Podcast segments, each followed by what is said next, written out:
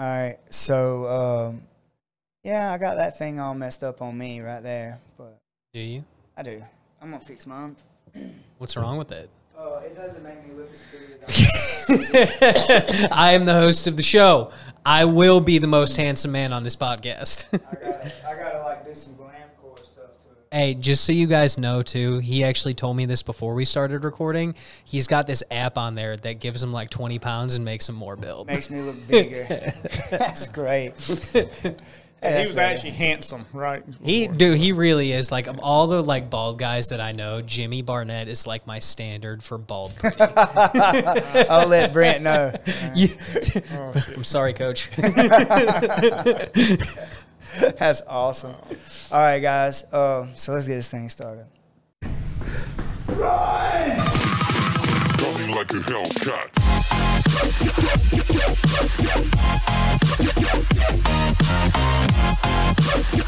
Hey guys, Coach Jimmy here with Tech Talk. Today I have Mr. Dale and my man Wade. Guys, today we're going to talk about um, everything under the sun. Probably mental health mostly though, because Wade is all about that mental health. my and, thing, bro. and he's been uh, on this journey that I think that a lot of us have started recently. Um, I, I think it's something that you kind of go through, but it's big in the world right now. Period. It's just like understanding past like the way you make decisions, the decision making, uh, based off of your own personal experiences and things like that, and understanding that sometimes that's flawed in ways because of your experiences, and sometimes it's not. Sometimes it, it's a good measuring stick, but just going through it and like paying attention to like trying to be conscious of what you're thinking and how you're responding and what resources you're drawing from to make your decisions and things like that. And understanding like the quality of life and what you're doing to build your life i guess. Um, anyway that was my summarization. I have no idea how he feels. I just wanted to say a bunch of stuff to kind of make myself feel smart today. You know, because I really like a lot of what you're talking about, right? So one of the bases that I have for like my uh, my my background, if you will, in like mental health research and stuff like that, because I'm no professional outside of just like messing up a lot in life, right? Like if I'm nothing else, I've been a world class screw up and just tried to like learn from everything. I think that I've makes you a through. professional. Experience matters, dang it. That's all that counts. Screw your degree. Dr. Wade, what's up? Dude, that's the, he, Wade's starting a podcast, and we're gonna call him. I'm gonna refer to him as Doctor Wade. Every time his podcast comes out, there's gonna be a comment. Hashtag Grandmaster Doctor Wade. That's Dude, it. I like it. But, but listen, guys. I, I honestly, I had a uh, psychology teacher in college that um, ended up committing suicide. So dude, I'm professionalism didn't help him. See, and this is like the really tricky thing, right? Because uh, to segue off, like something kind of similar, this might seem off topic, but trust me, I'm going somewhere. So, ego, ego's like a huge thing, right? And I think it's probably, as far as mental health goes, it's one of the most underrated concepts that people will like kind of neglect, right? Because when it comes down to it, a lot of our negative feelings in life can be like, rooted back towards ego, right? So like say somebody does something like kind of messed up to you, you know what I'm saying? Like so, somebody like legitimately does you wrong, okay? That's still your fault. It is and it's not. So we as people are programmed to believe that like, you know, we we we go through our lives, we meet these people, we do stuff for that person, we're good to them with an expectation of them being good back to us, right? Right. there is no expectation on that person. You you expecting something from that person for the good you do is nothing but your ego. Because you feel that you deserve something in return for what you've given them, right? But that's a socially accepted construct that we've put into this world, right? Now, with that being said, when you look at it from like an ego based thing, how do you rectify something like that? Like me and you, like I, I consider you a good friend at this point, right? We've Yeah. we've talked, we've hit some pretty deep topics before, right? And, and like let's say, you know, I I go and after this podcast, I go to your house and I shoot your dog, right?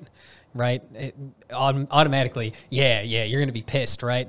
But Yeah. let's let yeah, that, that's all I'm gonna do is I'm just gonna be mad. That's it. there will be no killing of Wade.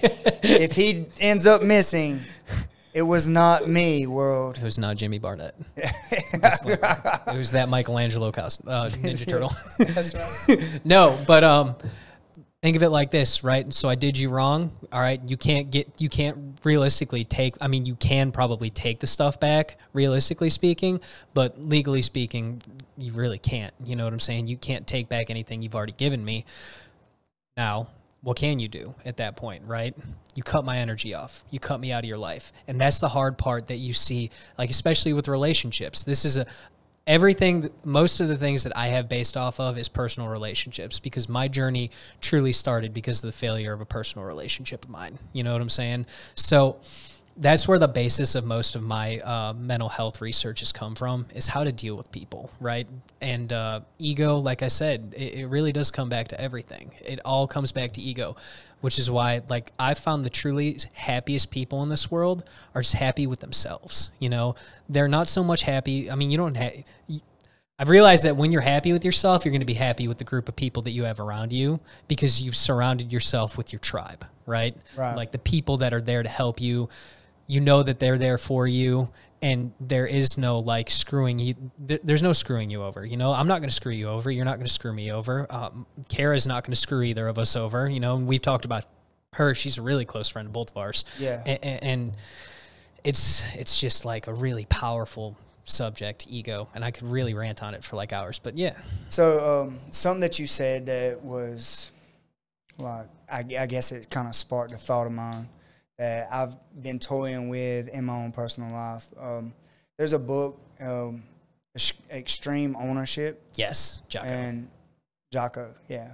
And it talks about taking blame and fault for everything that that is um, around you. Mhm. It's like, oh, that guy didn't do what I wanted him to. It's my fault. exactly. Like, was I clear in what I wanted from him? Was I clear up front and like, hey, this is what I'm expecting in return? This if I if I'm not clear and concise in everything that I like when with my relationships with my friends or whatever, it's like, what are you expecting? If you aren't clear with what you're expecting, it's your fault. exactly. And then if you are clear in what you're expecting, but you know who you're expecting it from, I should know what this person's character and know what I'm trusting this person to do. And again, if they, they fail or they don't come through, it's my fault because I left it to that person. And um, I always hear this you get what you give to the world, and you Yeah, get what you give, you get what you give. And if you give, you'll you'll receive in return and and things like that. So I gotta it's kind of a question for you because I know how I see it and I know how the rest of the world will see what I'm wording, but beings that you are where you are as far as taking ownership and and things like that.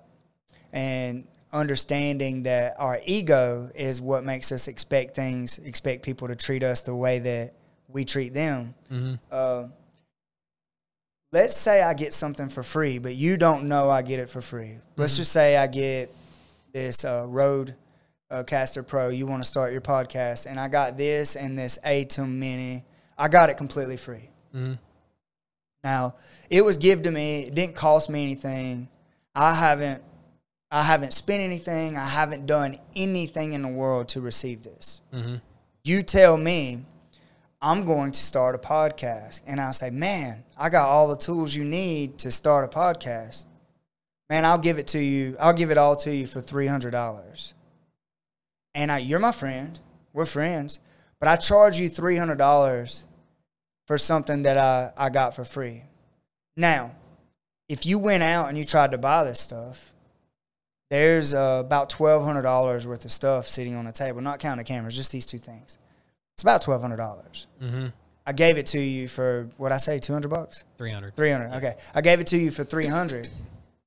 You wish me good blessings in the world and you think I'm a great friend. You feel like I did you a solid and helped you out so much, and I'm such a great friend Mm-hmm. because you got it way cheaper through me Mm-hmm. than uh, you and you put good energy into the world for me. Is that right? So this is the thing, right? How do you feel about that How too? do I feel about that? yeah. I would personally be indifferent because I. Well, all right, so let me make one stipulation first, right? I don't know any of the wiser, right? I don't know that you got all of that for free at all, right? Right, right now. But I'm saying in the story, you don't know, so you're putting positive vibes out. But now I'm telling you, like the whole story. Did your would your opinion of me change? Yes. If I so if I initially you gave it to me for two hundred dollars or three hundred dollars, whatever, um, and I didn't know any better, I put the good vibes out. So let, let's. I, I want to stop there first, right? Because the, there's two parts to this. There right? is. There's There's, two- actually a couple of Well, them. Yeah, the, but the, the two biggest parts that I think most people could understand conceptually is this that would help them. All right, so initially speaking, you give it to me for three hundred dollars. So yeah, I'm gonna put good vibes out there for you in the world, right?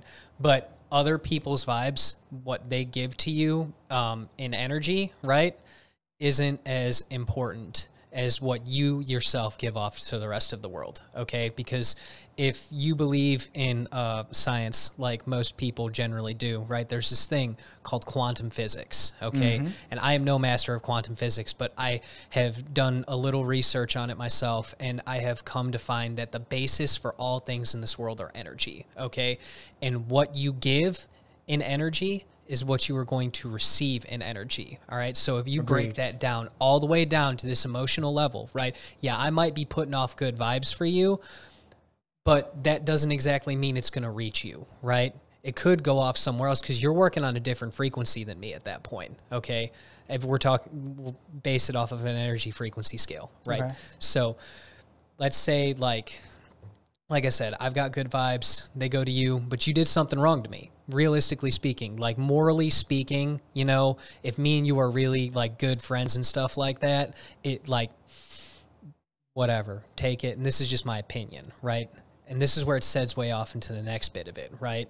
So this is where your negative energy is going to come back to get you. What you put off is going to come back to get you me and you are good friends. It comes out in the wash afterwards that you screwed me over. Not like screwed me over, but you know, you got it for free, but you charge me, right? You you're making profit off of our brotherhood, off of our friendship. What does that say to me personally? Now, again, this is just a personal, Right. bit, you know what I'm saying? M- Me and you, we just whatever we had, it's done. It's over with because you you showed me the way you operate and that's not how I operate. So I can't do like I, that's not you're not a part of my tribe anymore. right. All right. So what do you think So, about that, Dale? Let me get this straight. All right.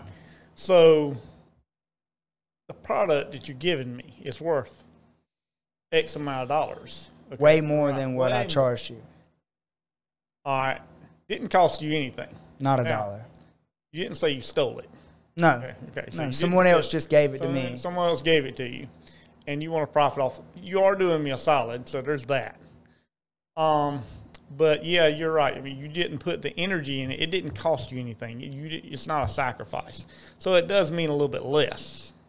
So yeah, I would say that would. If I found out later on, I know it means that uh, it didn't cost you as much. So that definitely changes the meaning. I'm still happy that you gave it to me for less. So uh, let me uh, talk about something here. I don't. I've never talked talked about religion on a podcast before. Never talked about my religion and whatever. I I believe in Jesus as my Lord and Savior and stuff like that. But that's how religion works. The the thing that I just the the the thing that I just gave you. So as long as you don't know, you're giving me positive vibes. I'm a good dude. I helped you out. I did you a solid. I'm the greatest thing since sliced bread. I hope you get your start for less than half the cost. But as soon as you found out, like, oh, he got it for free, your feelings change and your energy changes towards me. And now what you're giving off is different. So, what does that tell you about relationships in general? Period. About the world. We're friends. I literally gave you something that I could have sold for five times what I charged you, or three times what I charged you. At, I'm not good with math, but whatever it was, it's three times, Mhm. twelve hundred. Some- yeah, something. it's four times. Yeah, yeah, three Uh, times four, yeah. twelve. 12. So it, I could have, I could have sold it four times more than what I sold it to you for. Mhm. So, but your feelings change because you found out the origin of where I got it from. Mhm. If you don't find out ever, if I never told anyone I got that stuff for free, that good energy is going to be sent and I'm going to receive it forever and for always. And you will always praise me for what I done, regardless of how you feel about it. As long as I'm willing to receive the good energy from it, if my ego don't or my conscience don't get in the way of feeling bad because I charged my friend 300 bucks um, or whatever. Like if I felt bad, it's because I got it for free and then gave it to you. If I feel bad, then I'm going to personally have negative energy towards the thought of it. But if I don't feel bad about it, because I feel like I done something good for you, you feel like I done something good for you, I'm going to reap the rewards, even though So it's not necessarily on the up and up. Does that make sense? It does make sense, but hear me out on this one, right? And see, this is where I don't know if we have a difference in opinion on this, right? 'Cause No, I- I'm just playing I, like well, no, I know you're playing devil's advocate for this one, but this will kind of segue into like a, uh, like a more personable aspect, right? Just in like where where something I don't know if we talked about it already. I know we've talked about it today, but I don't know if we talked about it already. But having well defined like aspects of a relationship is super important in that respect, right? Because like say that entire situation happened, we're really good friends and you knew that, you know, I'd give you anything for free, you know, like like if I had it, I didn't need it or anything like that, it's yours, you know, take it. Let me interrupt before I forget that. So right before you say that, what if I, what if the three hundred dollars paid my lot bill? Does that change it now? Is that information is needed? Yes. You see, you see how deep this this Yeah. thing- Oh yeah, psychology no, thing and- and goes. that- yeah, and no, dude, it, it, it gets like that, like how me and you were talking. Like there's there's levels to this, and it gets deeper and further and further, bro. You you can literally dig, and that actually segues into an awesome topic of conversation, right? So this is actually just like a new thing for me. So um, a lot of what I've been like thinking about as far as the last year, well, okay, probably the last eight months the first eight months of my journey was centric around the last four years of my life, essentially, because it was like the most relevant thing to me. Okay. That was where all my pain was coming from. That's where all of my whatever was going, like any negative energy that I personally held onto came from that spectrum of my life. Okay, it was within the last couple months. Me and my sister started talking, and my sister, she is uh, on her own mental health uh, path right now, where she's trying to become her best self. Okay, and she was the one that got me really started about like my childhood and stuff like that, and just how it is my childhood shapes everything. So now since we were talking about how deep this can go, like the the effects of every decision, not like every, okay, yeah, honestly, Every- yeah, every- every decision, every. yeah, every decision you've ever made has led you to become the person that you are today. To Jimmy sitting there, Wade sitting here, and Dale sitting there. All of the decisions we have made in life have led us to this very spot, right? And think of the impact that that has had on you psychologically like everything that's ever happened to you that shaped all of your opinions and everything you have now. So, yeah, that dude, that's just mind blowing because I teach the kids here that every decision, and that's why when you said every, maybe not every, I said every, I just chimed in and said every. Every single decision that you make right now is shaping your future. Mm-hmm. And I hear people say, "Oh man, I wish, I wish I'd have known this ten years ago, or I wish I'd have known this," but they they always think back. And I guarantee you that every listener out there can think back to a time that they wish they would have done something a little different. Mm-hmm. Why not now? Yeah, bro. Like, if you think back like that and you say, man, I would change this, this day, that day, whatever, whatever that is, right? Maybe you can't change that, but right now you can make a decision right now that'll change your future forever. Like, I could get up tomorrow and say, you know what? I'm going to do 20 pull ups every single morning before I leave my bedroom on my doorway. Mm-hmm. And then every time I go to the bathroom for the rest of my life, I'm going to do five pull ups before I walk through the door to do a bathroom, to go to the bathroom, to do a bathroom, To do whatever. a bathroom. To go to the bathroom, I'm going to do five pull ups. You know, on average, you, you go to the bathroom six times a day Right. How many more pull-ups did I do this year than I did the year before by making that life change? How many am I going to do by the time I die? Cause yes. So, like push-ups, you could do it with push-ups. Whatever it is, like I'm going to eat healthy breakfast every morning from here on out the rest of my life. How mm-hmm. much healthier would I be than I am than I was the past year?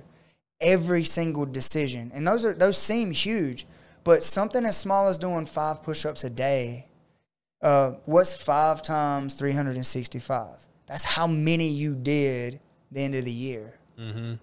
And how many more was that this year than that was the year before when you wasn't doing them every day? Straight up. How much more healthy are you going to be if you make that decision now? That's what I teach my kids. It's like every decision. If you decide to play with fireworks and close your hand on an M80, you're going to spend the rest of your life without some fingers Yeah. if you play with an axe, you may spend the rest of your life without some toes or some fingers. If you play with a firearm, you may cause some kind of accident that you can't take back. Why would you eat unhealthy and do these other things right now that you can't take back? Cause listen, And that's how I've been thinking about life, period. Dude, all right. So I work in construction right now, right? And I it's been a blessing to me. I'm so grateful for the fact that when I first started doing construction, when I had a family, it was what helped pay all of our bills, right? Essentially, because that was the life situation. I, I was the one that was working in our family. It's the one that you created. Didn't mean to cut you off, but it is what it is. yeah. No, yeah. Anyway, it goes. Um, so I, I'm, I'm super grateful for it, and I'm super blessed to have had the opportunities that I've had through it and whatnot, and meet a lot of the people. But this is what kills me about a lot of people that work in construction, as well as like what I've found the majority of like this country.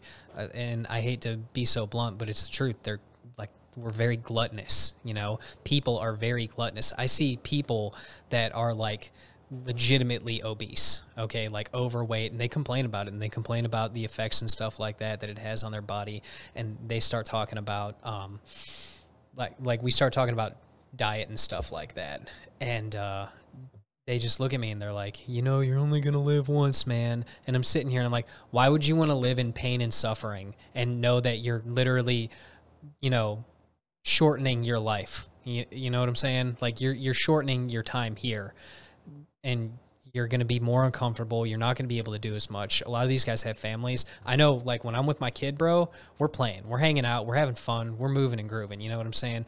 When I'm 50 or 60 years old, I want to be like Dale. You know what I'm saying? I want to be able to get out on the ah. mat and beat my kid up. You know what I'm saying? 100%. Not, not not beat my child. I do, I do not beat my child. We all practice Brazilian jiu-jitsu here, and, and we all have the desire to roll with our children. You have to start them at a young age. Keep beating them up on, when they're young, and then they. I mean, I know my son's probably going to listen to this. And they respect you up when you're older. young, Right. Then, then they're scared of you for the rest of their life, right? I'm just He kidding. will always do what I'm talking. But um, y- y'all were talking about like the journey. You know, you go back in time. I have so many things in my life that I, I say if I could go back in time, I would change that, and I would.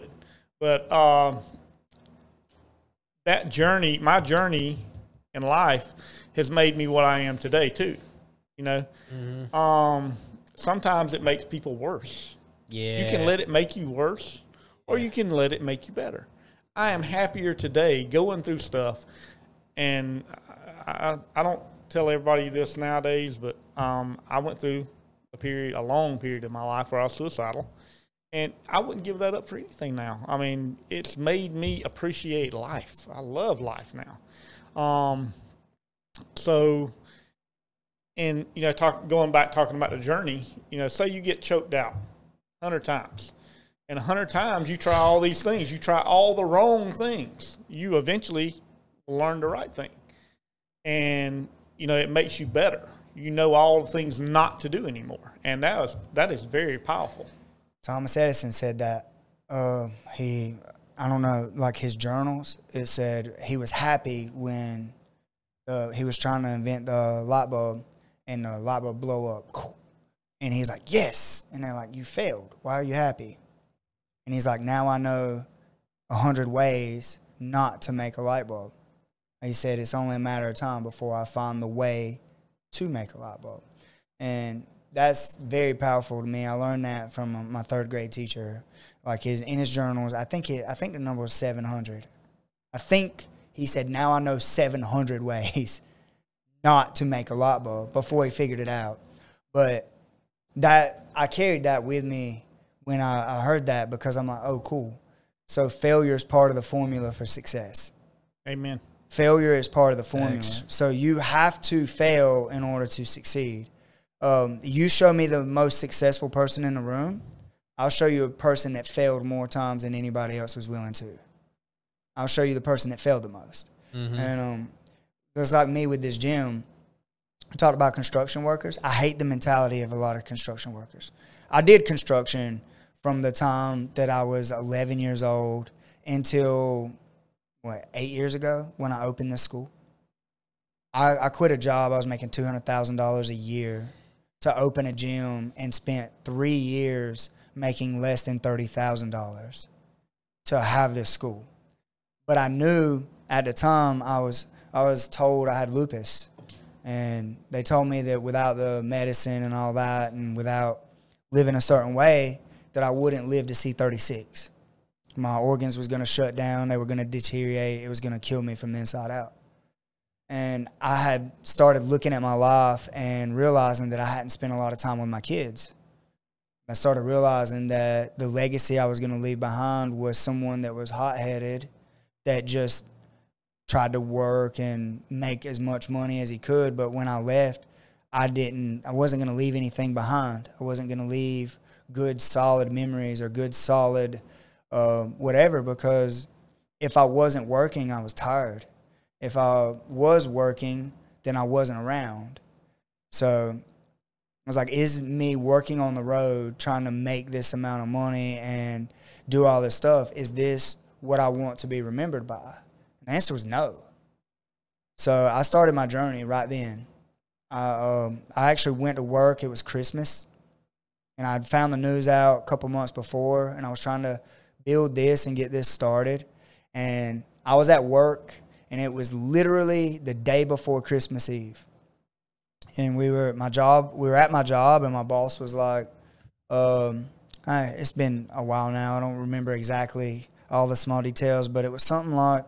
Um, I was like, "Yeah, we're gonna finish up today, and then we're gonna head out." and then we'll be back after Christmas. We'll come back that Monday, so that's like four day weekend. And he was like, "No, we need to finish this job."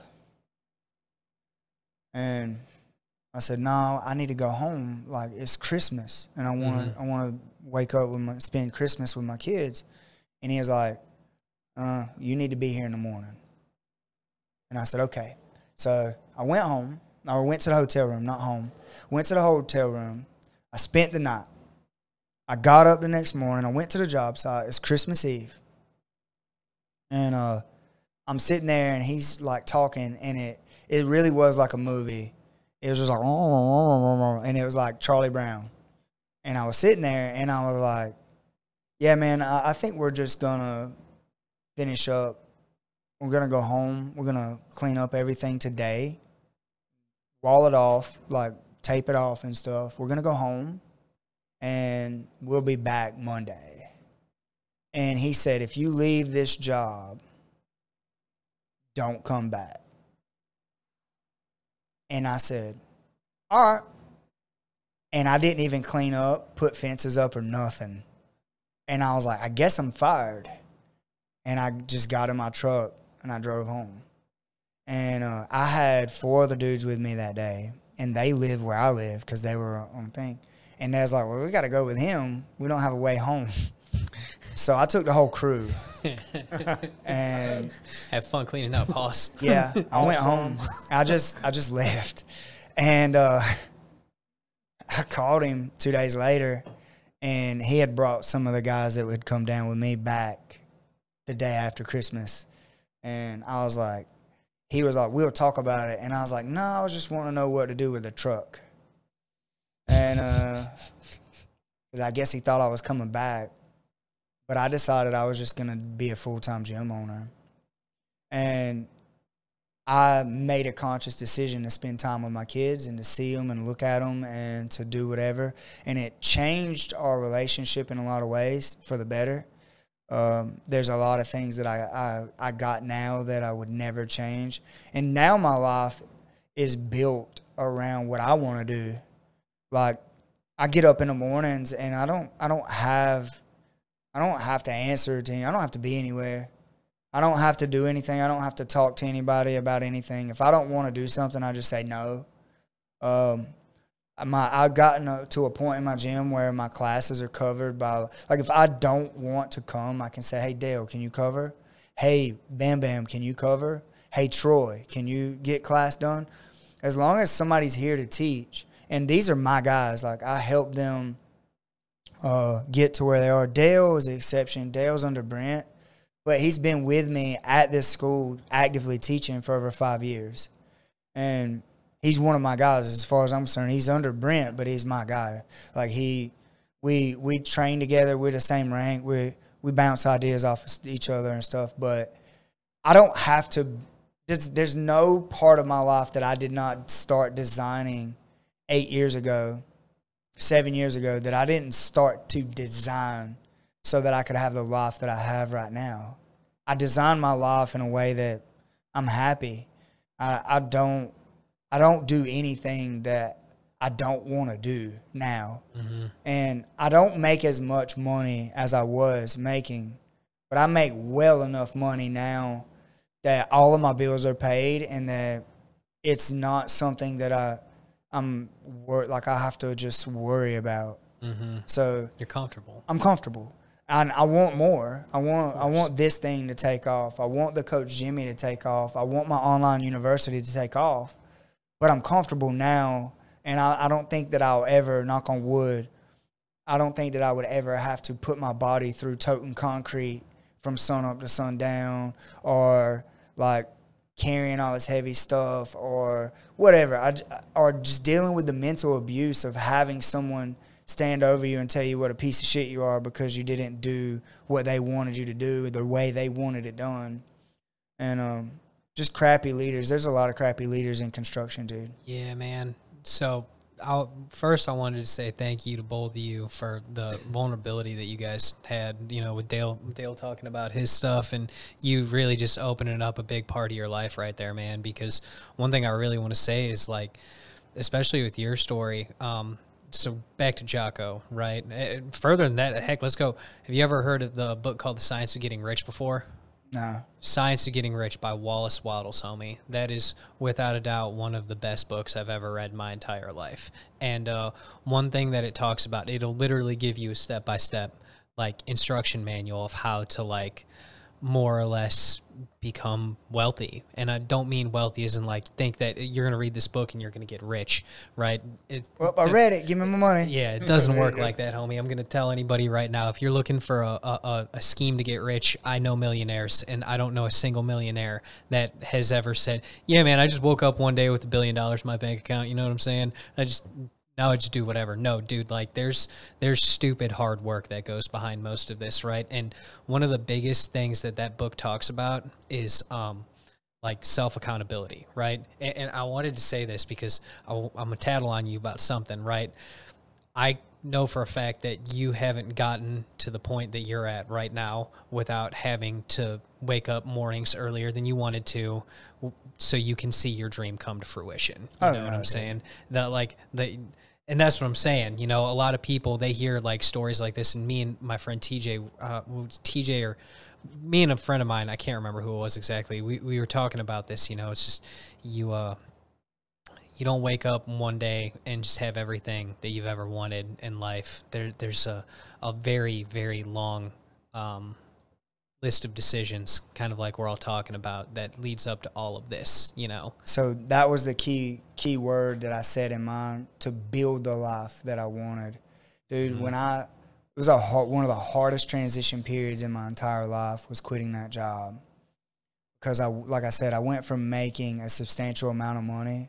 Most people don't make that type of money in four years, and um, I went from making what most people takes four years to make in a year to making less than what most people make trying to do this gym. I was living off ramen noodles and like I there was times during the week where I was working a 40 hour like for the first 2 years I was working as a a maintenance man for a hotel during the first 2 years of trying to get this gym established mm-hmm. to pay for the gym I was working 40 hours a week in the mornings doing maintenance and then coming in and doing almost another 40 hour an afternoon at this school. My maintenance job was paying my other bills barely not really. My my ex-wife like carried a lot of that burden with her job too. And then um also the uh the the job that I was working paid for a lot of the stuff to be here. And then there was a lot of days like I wasn't eating. Like I just didn't eat because I for one I had so much going on that I would forget to eat but then for two like there wasn't a lot of extra money so I was taking shortcuts with my health and taking shortcuts with other things to make this what it is. And that was the hard part. And now it's built into something that um, now I'm I'm spending a lot of my days doing these videos, like those Coach Jimmy videos, and trying to figure out how to get my watch time up, figure out how to how to get people interested in what I want to teach without looking like a complete lunatic. And um, we talked about that today downstairs when we was on the mat.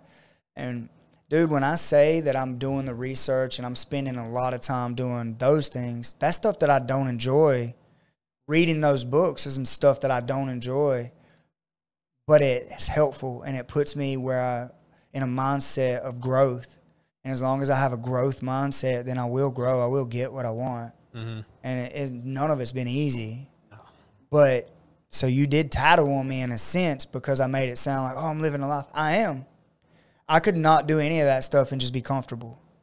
But I wouldn't be happy being just comfortable because I have a, a mindset of growth and I want to, I, I, I'm, I just want to make myself uncomfortable so that I can grow and be more and be more um, helpful to the people that are in my circles. I want everyone around me to get to the level that I'm at.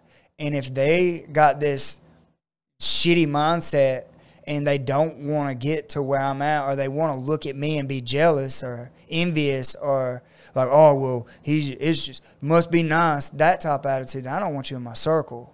I want the people that congratulate me and say, "Man, that's a damn good job done." And then I want to be the other guy looking at at you and going, "Man, I seen where you come from. Good job."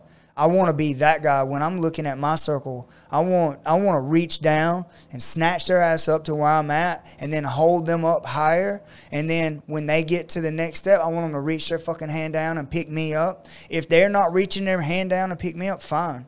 I'm glad that they got to where they are. I'm proud of them still a definition of love to me is being happy for someone else whether it benefits you or not. Hell yeah. and if if you love somebody because of what they can do for you that's not real love. And uh, your your definition of love is flawed. Uh, I, I used to look at uh, people in my circle and be happy uh, even my ex-wife. Um, it was like I love you because of what you can do for me. But the moment that you're not doing that, then that then you don't really love me. That's not how I am. When I love somebody, whether I'm there or not, whether it benefits me or whatever, whether I'm there or not, I want I genuinely want to see that person succeed and do good, mm-hmm. regardless of me. That's my idea of love. So when I tell my friends I love them, Dale will attest to this. I tell my students if they're if they're on my mat, they're part of my family, and I tell I'm like love you, dude, and I say that to the people that I care about, and I say it a lot. I love you. I love you. Mm-hmm. I want to see these people succeed, whether they're in my gym, whether they're training somewhere else, whatever. I want to see them succeed. My definition of love is to care about that person and want that person to succeed outside of myself. I feel like if any anything else is is done or said at that level, other than just wanting them to be happy, truly want them to be happy, but if I want you to be happy, but I need you to want need me to be happy, then I don't really love you. I love myself, Right. and uh, I think that that's where I'm a I'm different than other people, and it took me a long time to realize that other people aren't me, and they are not going to treat pe- treat me the way that I treat them. I'm not going to get the same thing because I I realize that a lot of people aren't on that level of love. They don't understand it yet. They they don't have that mental growth yet. Yeah. They just don't. Mental growth is what you said. I got a question for both of you guys too to see your um, perspective on it. Um, and I have my own, and we were talking about mental health and ego and expectations. At what point, you know, is it good to not expect certain things from somebody and from yourself? Because sometimes you expect too much of, um, or you expect a certain outcome, not necessarily too much of, but you expect a certain outcome from somebody else, and you get disappointed, and you get hurt, and all these all these feelings and energy gets out of it, or you have the same, you know, di- expectations for yourself, and you fail yourself. Do you want to go first? All right, wait, the I, question. I'm confused. I was going to say, what's. But go the ahead. question is, is like, you know, the balance between not, you know, not over expecting certain things and also to expect things. I mean, you need to expect certain things, certain behaviors out of people and out of yourself in order to grow. You want to go first? You want me to go first? I'll go first. All right, cool. Uh, okay, so um, I really like the question because for me, it's actually uh, a really like it, it kind of hits on a topic that's like we've talked about it today a little bit, but um, we it, it's so important, man, because you have to be so definite with your boundaries with people. You know what I'm saying? Like you have to make sure that when you're explaining who you are, that's why like I, I listen so much now. I listen so much to when other people are talking. Like if someone goes on a tirade, bro, I'm all ears because I want to get every bit of information that I can out of you. But with that being said, the only thing I do when it comes to expectations is I expect for myself. You know what I'm saying? And that's what I found to be like the thing that has probably helped me out the most. Because once you start having just general expectations for people that you've let in in any way, shape, and form, that's that's when you need to ask yourself this question. And I keep saying, bringing it back to yourself and me and myself and all that, right? Because it, it, every responsibility falls on you in life. You are the only one that's going to live your life. It's called Wu Wei, is what uh, Stoics and Buddhists and all those fine gentlemen uh, have, you know, how it's been explained to me. And that is essentially translated into walking your path, right? Dale's only going to walk Dale's path. Jimmy's only walking Jimmy's path. Wade's only walking Wade's path. And if our lot, if our paths come together, bro, that's awesome because that means that there's something that we we're gonna get from each other. Because no matter what, you you will receive from people in your life, whether or not you want to receive it or not. That that is where you have that's where perspective comes from you know? And that's why i always tell people what i look for in life is perspective you know? That's all i look for in life at this point is different points of view and perspective. So i can see from where that person's coming from. Why did this happen? You know where did where did i come like what decisions did i make that led us to this point in time? So to kind of like wrap everything up and answer your question i really don't try to because inevitably when you're growing it's going to happen you're you're going to make the mistakes whether you, you know it or not because it gets deep cuz it gets deep and you uh, you dig from yourself hard man This because is a deep subject. yeah, man, you're you're constantly pulling deeper and deeper because it's really like like when you start looking at social constructs, bro, and how they affect your personality and just like where you're from. I'm the perfect example of this cuz I'm from northern Illinois, homie. Like I am from like right on the border of Wisconsin, Illinois, Illinois, and I live in South Georgia. You want to talk about a culture shock, homie? Oh my gosh, dude! I I literally oh. all of my neighbors basically sound like they've ate a banjo to me. You know what I'm saying? so so that being said, cause it, it- it's all about Paddle your faster.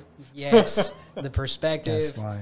Define stuff, man, and I only expect for myself. Coach Jimmy, I'm gonna throw it to you, homie. All right, so I'm gonna simplify this, and this is probably not what you guys expected from me. Period.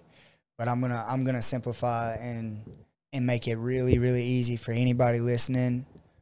Uh, if I get around you, and you give me energy, and I feel good, I keep you around me. If I get around you and my energy is being taken, and I feel that drain or that drag, I remove you from my circle, or I start limiting myself to you from the circle. And here's the thing, um, and this maybe maybe this is a little wrong, maybe it's a little selfish, but that's okay because when it comes to your personal mental health, you're allowed to be selfish. Um, if that drain is there and I genuinely still want to help you, then I help you without any expectations because I know you're a drain. Then it's me trying to be a good person and knowing that maybe there's hope that I can help you turn your life around so that you can start getting to where I am and start making headway.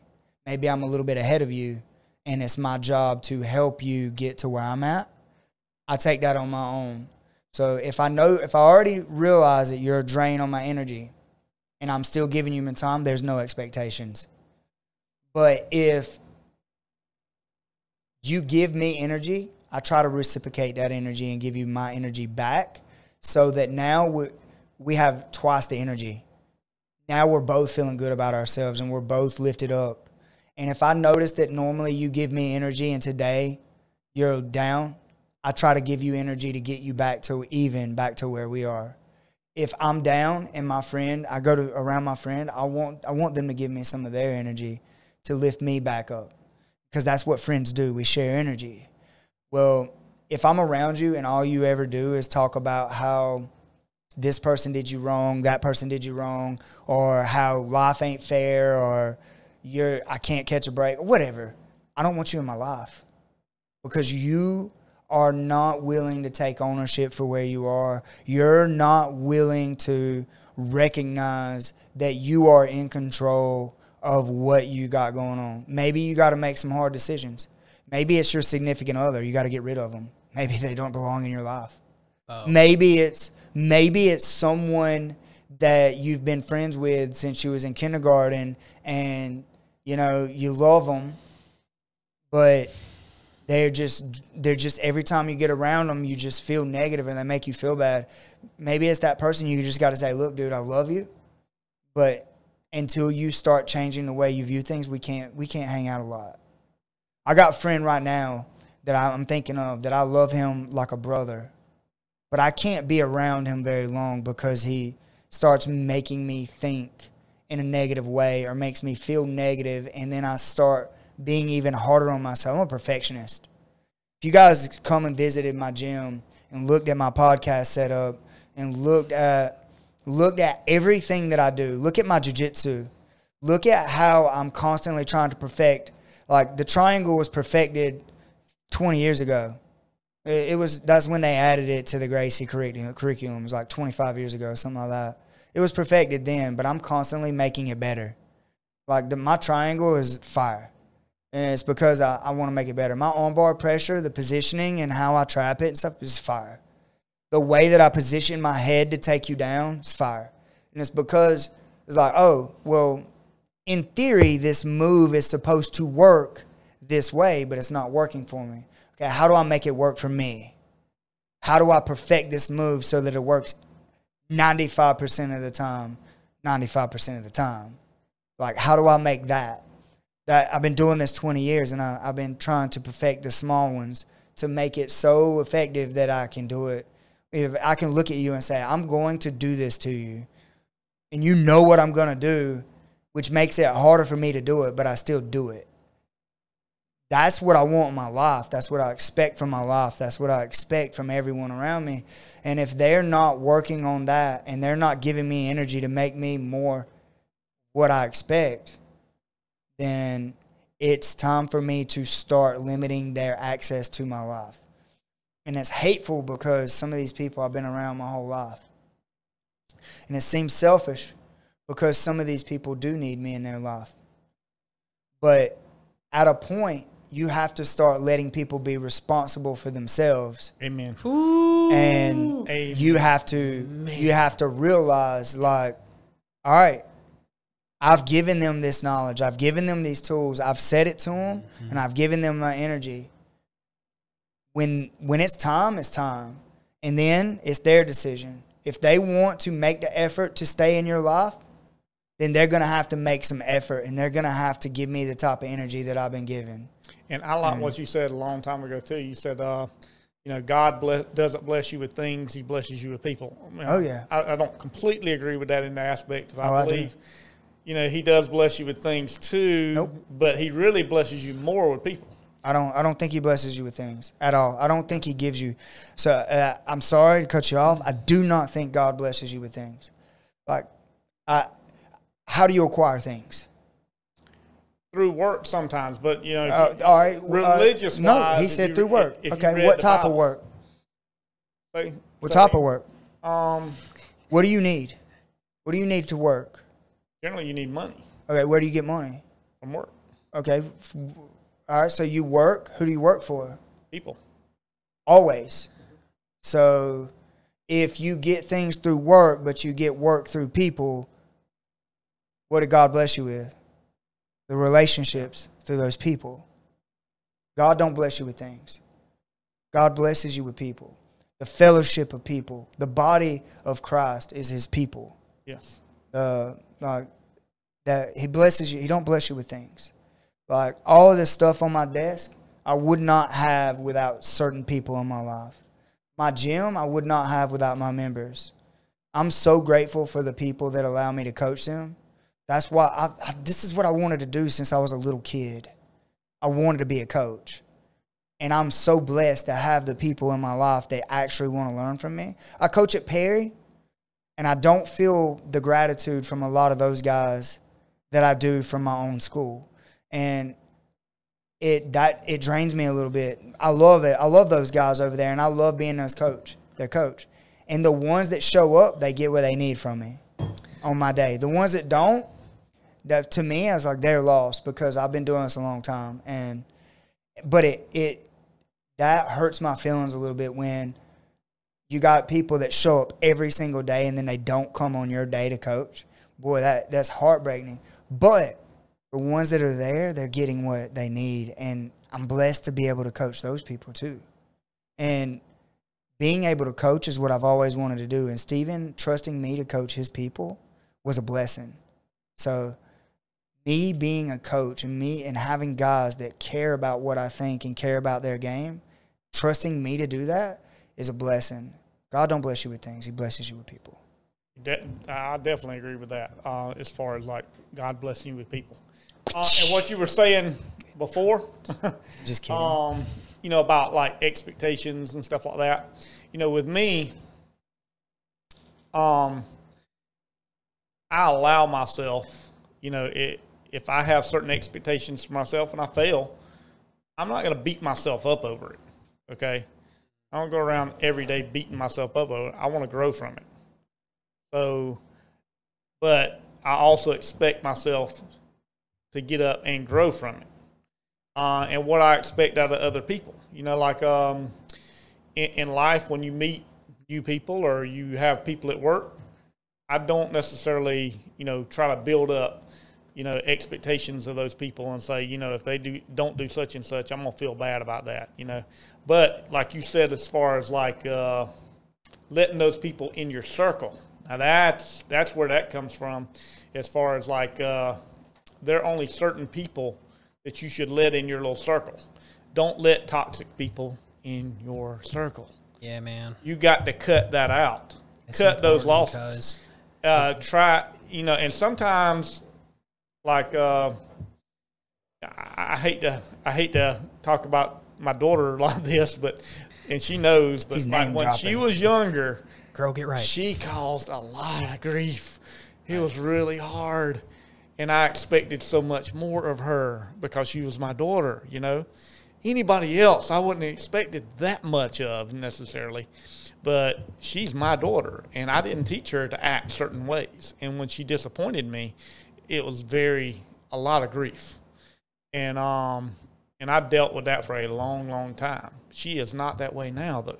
Thank God you know, she has become the woman that she is now. She's night and day from what she was.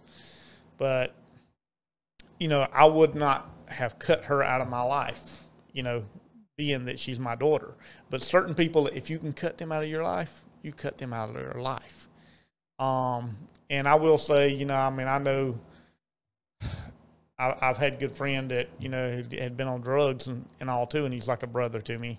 And um, I had to cut him out of my life for a little while until he straightened up. So you know, man, you guys have both kind of opened up a little bit to me today, and I really appreciate that and have had some courage.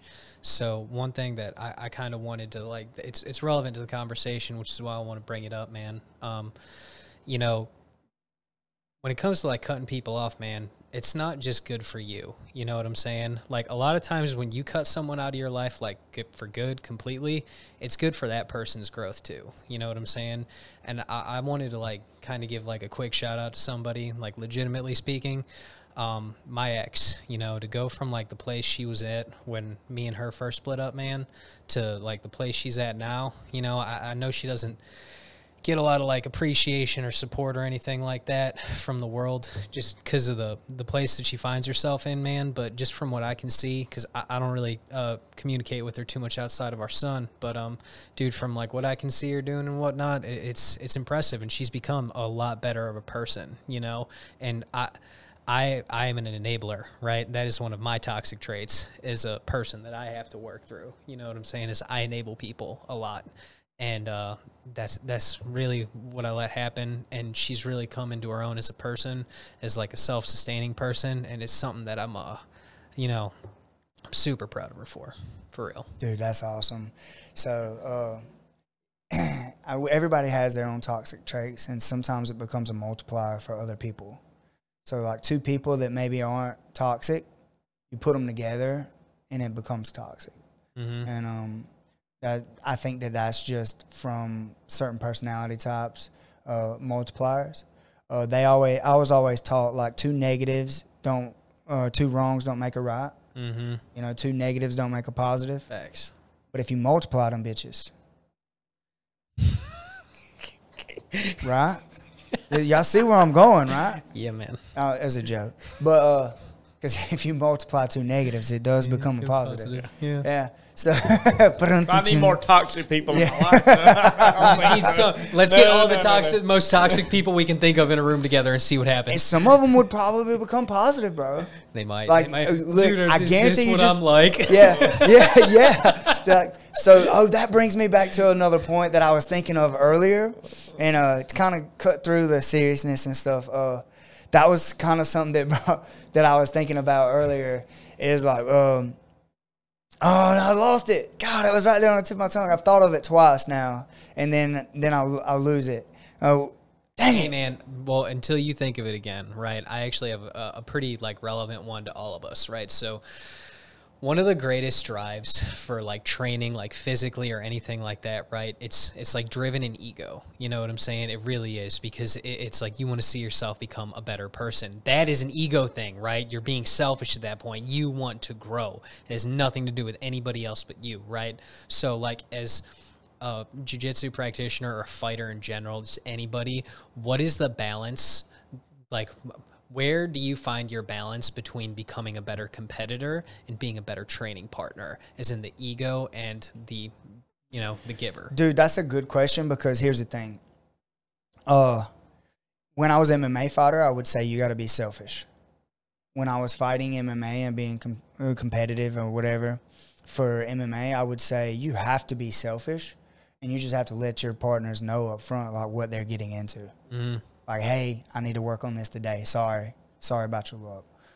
But now I'm I'm the old guy in the room. I'm the I'm the The old guy. well, I'm not the old. I'm Dale's the old guy, but I was about to say 51 tomorrow. yeah, yeah. But I'm the old. I'm the the old guy in it, the MMA world or whatever you want to call it in our in our room.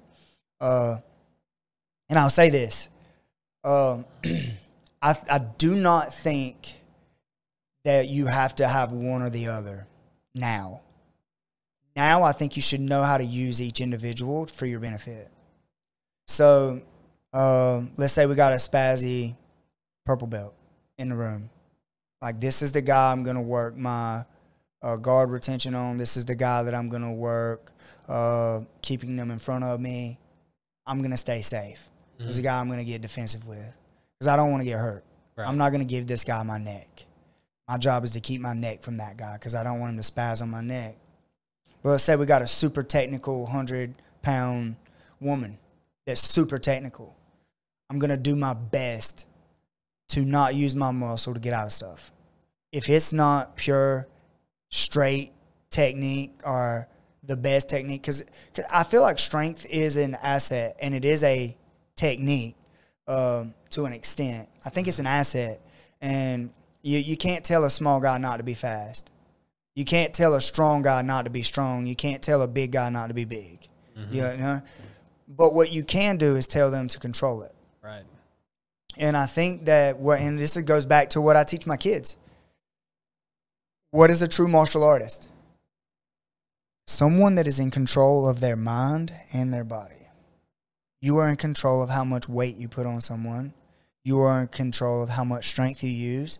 You are in control of every aspect of your body. If I get frustrated because someone keeps putting me back in their guard, I'm no longer in control of my mind.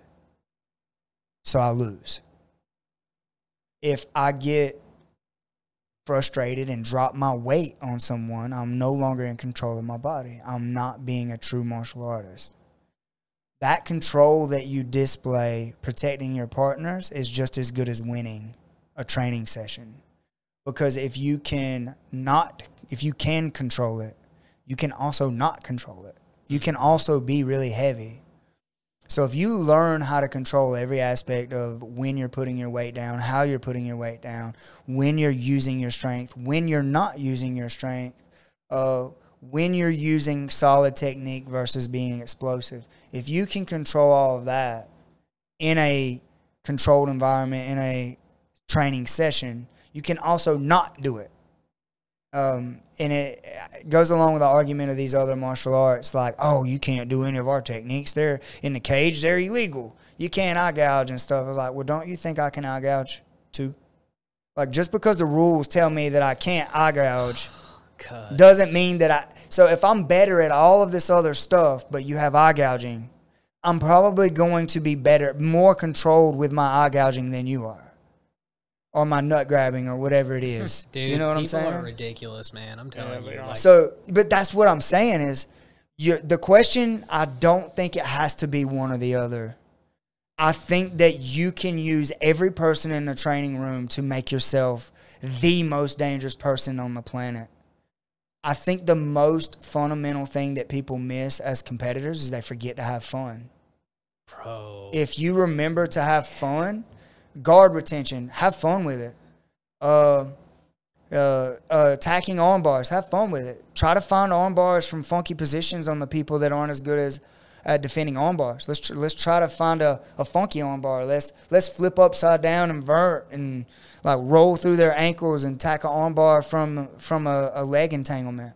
Like let's let's go inverted when they're passing my guard and attack an arm bar from there. Like let's get funky with our armbars on the people that aren't as good as us or as big as us or as strong as us or like whatever. I don't think that they're one or the other. I think that you, you have the highest level competitors in the world. They learn that you got to go to your weakness. Like if I'm weak at being on top, I have to go be on top. Mm-hmm. But I I have to learn how to do that. And So how would you say it's not fun getting submitted over and over and again by the same technique, by the same person? right. What's your answer to that? My answer is is learn how they're doing it by going, "Hey dude, You keep doing this to me. What are you doing? Oh, I keep putting my knee here. I keep sticking my forehead right here. All you got to do is push the head to the other side. I had a dude pass my guard the same way every time. He done it for like five rounds in a row. Pass my guard. Now, I will say, ego, I submitted him every time that he passed. But he still passed my freaking guard and it was annoying. So at the end of the round, this dude's a blue belt. I'm on brown belt, on, on 10th Planet brown belt, and an, an American top team brown belt. I have a brown belt in a gi and no gi, right? Because I'm a gangster. I'm just kidding. I'm just playing. But uh, there's no ego in that. I say it's really fun because he's giving you two opportunities. He's giving you an opportunity to learn how to do exactly what he's doing to you, to other people, and he's learning. You're, you're learning how to get out of it. Right. If I- you ask, I agree, but that and that's what it, what I was getting to is like, um, I learned from this blue belt like what he was doing to staple my hip, the way that he was stapling my hip. I learned what he was doing, and then I realized really real quick like, oh okay. So when he shifts in here, all of his weight is here. Easy sweep if I'm looking for that staple. So then when he started doing, I started sweeping him, and then guess what? A week went by and he said, "Okay, how are you sweeping me?" And I told and him, he got stronger, didn't he? and then he got better. And then we started having fun with it because I would laugh at him when he would do it and I would sweep him, but he would laugh when he'd stop my sweep. It was like a mutual, Jiu-jitsu. yeah, Now it was jujitsu. fun, right? Yeah. So Jiu-jitsu, guys. I, I say that that you, if you are having a negative feeling about something, uh, change it, and that's through communication, having a talk and saying, "Hey, dude, what are you doing?" Or, "Hey, dude, it's not fun rolling with you because you're spazzing on me and hurting my neck." Sometimes just a simple conversation. Yeah. And some people get hurt, their feelings get hurt. Okay, your feelings are hurt. Well, my neck's getting hurt. Like, I need to be able to train every day. I can't come in here and train with you guys if you're going to hurt me. Because I got to come in that night and coach a class. And, and I think that's a legitimate re- request too. You know, I, I have to get up and go to work tomorrow. If my shoulder's already hurting me, you know, I'm gonna tell you take it easy on it. You know, if you keep jerking it and stuff, you know, and on the same hand, you know, um, I'm gonna tap quick. I have no ego with that. Yeah, dude. And that, that's another thing is like tap early, tap often. Um, even as a competitor, I'm tapping. I'm not gonna. I'm not gonna show you how tough I am by letting you crank on my neck. Bro, those guys at Naga tournaments, they're just so tough. You know what I'm saying? Those guys fighting in that absolute division, they're just that they'll fight through anything and everything. Cause I, I kid you not, right? It, it was uh oh dude, I can't even remember. It was like a new breed or something like that, man. And there was this blue belt, right? That was in an absolute division, and he he was he was a pretty new blue belt. It was pretty obvious, right? Because this this dude had a heel hook dug in deep on him cuz like deep like i could feel it in my knee. It was that, that bad. Like I, i'm just sitting here and, and it's just like cuz it's like looking at him and he's just like not gonna tap right? And you know wor- worst case scenario did end up happening. There was like a pop or two and it was pretty audible cuz and like that dude like he he learned one of two very valuable lessons. Like one, shouldn't have had the ego to sign up in the absolute division if you didn't know leg locks. Or two, bro, you should have tapped. I tell you, if that you put five dollar if it's- medal ain't worth. if it's money on the line, and it's got to be enough money, mind you. Yeah. Don't, don't give me no five hundred dollars and I'll break my leg. If it's enough to cover surgery. I'm going ham, son. I'm going in on it. You can break my neck for all I care. If there's a hundred thousand, no, not a Yeah, hundred thousand. I- I'll be honest. There's like a million on the table, cuz, and I'm going up against something, dude. Bring it on. I, Hey, you gonna have to kill me. Yeah, amen. Money, enough money on the line, or you know, my life's on the line. You're gonna see a totally different animal come out of me. yeah, man. But Yeah. other than that, I'm tapping. I got, I got no ego. I, I get up and go to work tomorrow. I'm happy. That is why no one will remember your name. Pro.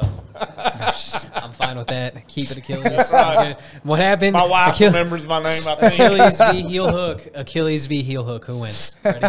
Everybody. Uh, but um bum. I think my But, wife remembers my name. She's she's left me now. She's back home with her parents. She's in Canada. Yeah. Oh, are Are you Long as Canadian, Dale? No, Is it just- my wife's Canadian. Is she? Oh wow. I had to switch the camera to Wade so y'all could see his face. That was hilarious. I was gonna say, Dale, you're Canadian. Dang, bro, you learn something new Hey, about someone dude, every day. Hey, hey there, buddy. His wife is Canadian though. It's pretty dope. By pretty cool. by affiliation, you're cool, Dale. Yeah, by affiliation.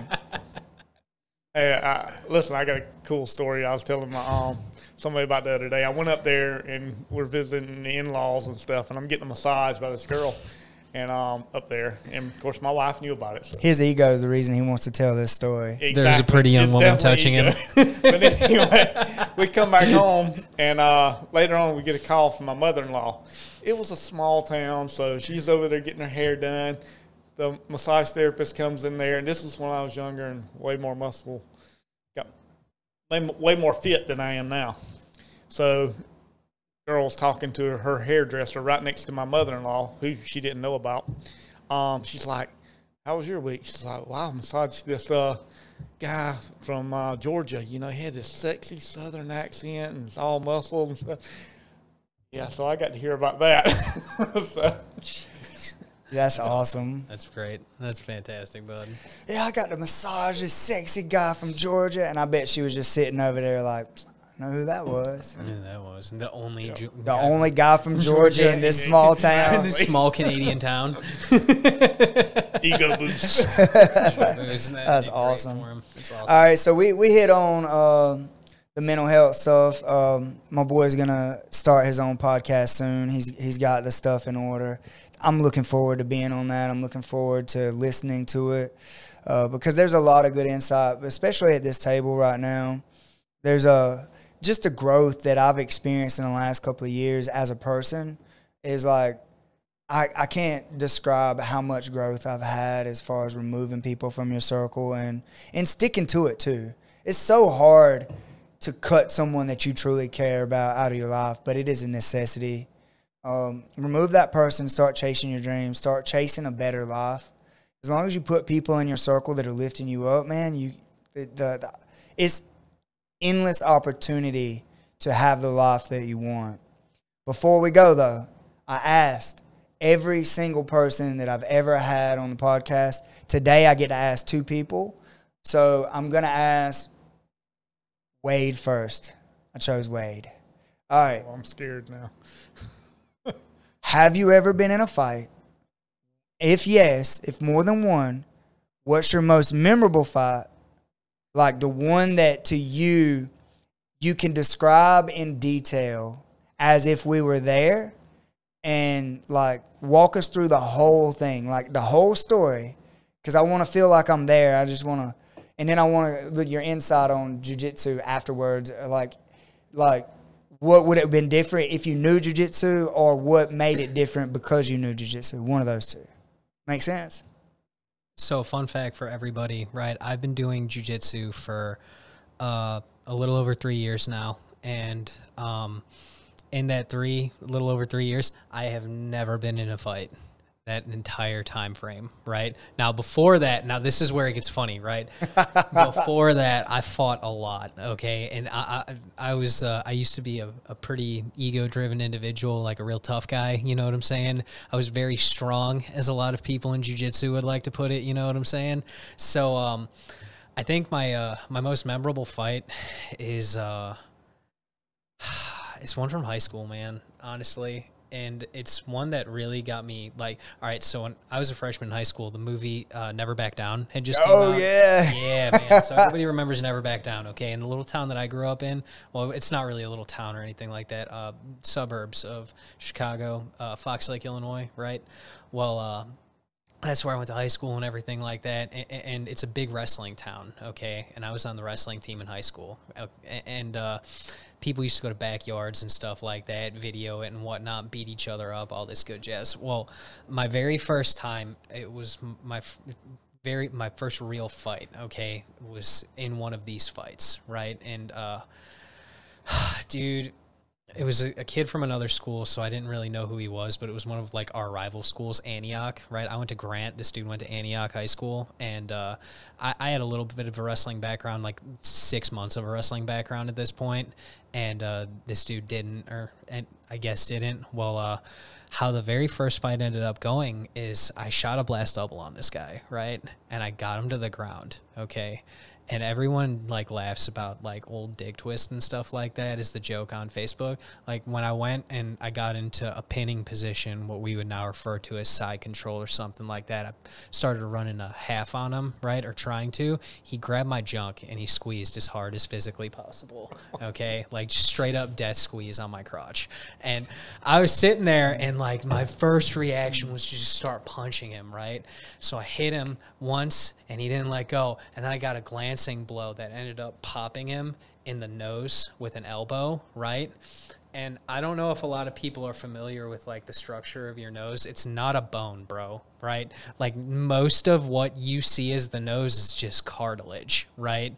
And it's pretty like pretty malleable. So when I hit him with this bow, his nose like popped straight up and all of his cartilage just sat up, right? So it smashed his nose up and it completely broke it, messed it up, whatever. He looked terrible, blood everywhere and whatnot. I'm sitting here thinking that I just broke, like, I just shot this dude's nose back into his skull and he was dying or something like that. I'm like half crying, like, I'm so sorry, bro. I'm so sorry. And it, it, it turned out to just be nothing. He went to the hospital and whatnot and just whatever, chill. So, this is way before jujitsu.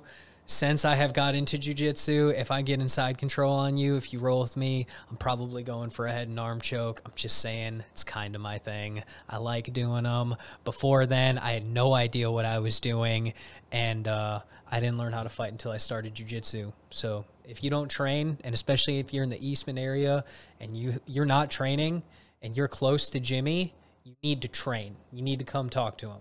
Tell him Wade sent you. Amen. Hey, uh, Oh. dude, just a, just a. Uh, it's funny how that works. when you start training, you never fight, Facts. but then before then, it's like you just fight anybody. Like you didn't understand how dangerous people in the world are. Right? Yeah, Dude, yeah, that- never again. Boy, like there's so much stupid stuff that can happen to you in a fight cuz and, and I, it never ceases to amaze me especially like on job sites and stuff like that dudes are just bro let's take it to the parking lot cuz you can come to the gym I tell people all the time if they want to fight you can come to the gym if you want to fight me come fight me where like there's not a knife there's not a gun and if you pull either I've got eight homeboys that are around you that will beat you to death It's interesting that you say that. Uh, it, actually, a tournament, one of the tournaments I was in when I was taking Taekwondo was the, the big ego breaker for me. Um, I had I was young and fast, and I had these two big guys that I beat back to back, and I, I thought I was going to at least get first place in grand championship. And they had this old guy that came up, and um, I'm looking at this guy. I was like, man, I'm gonna make quick work out of this guy didn't look like anything. Like I was like, no way he's gonna beat me. The minute they yelled go, all I saw was a blur. Well, he left this big opening too, and I was like, oh man, this is easy. Step right in, pop, two kicks to the head. Where did that come from? Like, it ain't happening again. Step back, step back in. I faked a few, blocked a few. He left another good opening, stepped in, pop, pop, hit me again. I was like, that didn't just happen. ain't happening again cuz That man kicked my ass. but uh, Point sparring. that was point spar. So. Yeah, But uh, I remember but those days. nevertheless, it was still an ego, big ego drain. Because look, looking at this guy, I would have never thought. But I think that that's what runs people off from tech center a lot of times is that, that people will come in and they look at me and they'll go, "Oh, I'm about to smash this little dude. I'm about to just like grab him and like fold him into a pretzel or break him or whatever." And then somebody that looks like me just kind of like puts my weight on them and they'll tap the pressure, and it's like, "Oh no, I'm never going back. I don't want to feel like that ever again in my whole life." straight up like do do not like if you're a big dude and I, I tell this to a lot of big guys that come in and stuff like that like our gym and whatnot now like just because like you're really big and you're really strong doesn't mean you know how to fight cuz because i want you to like I, I, like even if you're a weightlifter all right so i'm, I'm gonna speak meathead for a minute right? As a, a, a former meathead i'm gonna speak meathead and um, kind of articulate it right? When you went through and you got your beginners gains like that first six to eight months, right? when you were really pumping iron and whatnot, and you, are just getting your beginner's gains going because eh, you feel so much bigger than you've ever been in your entire life. You feel so much different because you're you're forging a different body. You know what I'm saying? Take that and now correlate that same difference in strength and whatnot over to like fighting, right? So let's let's use it like as a base level, right? When you're a no stripe belt in Brazilian Jiu Jitsu, you curl ten pounds. You know what I'm saying? The difference between somebody who's a one stripe belt and like a three stripe belt is literally almost night and day when you're looking at them roll. You know what I'm saying? Because they when you're when, when you you don't know how to move, you don't know the language. You're literally speaking a completely different language, right? So it's the difference between curling 10 pounds and curling 40 pounds. You know what I'm saying? You look at a dude's arms that can't curl 10 pounds, pretty small. You look at a dude that can like curl like 30, 40 pounds, decent size arms. You know what I'm saying? Depending. Oh, yeah. But that's the reference, you know. So don't ever let like size or anything like that dictate like a fight for you, because fact of the matter is, is like I'm 200 pounds and I've been training for four years. Jimmy's what 150, 100. I'm 148 this he's, morning. He's 148 pounds and he will literally tie me up like a Christmas bow. Okay, and, and there's levels of this crap, dude. Seriously, levels to it. People don't understand.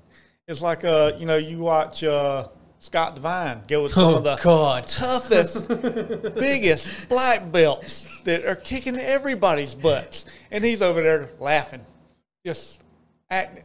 He'll let them do whatever, and he still got their number. And you know, there, there's people like that, and then you're like, and there's somebody can that taught him that's got him. Oh no, you know, just who else is out there? Yeah, that I, I noticed like when I started training MMA and stuff, my wanting to fight in the street because I, I was a taekwondo guy, I was a keto guy, then I was a kickboxer guy, then I was a boxer guy. That didn't last long.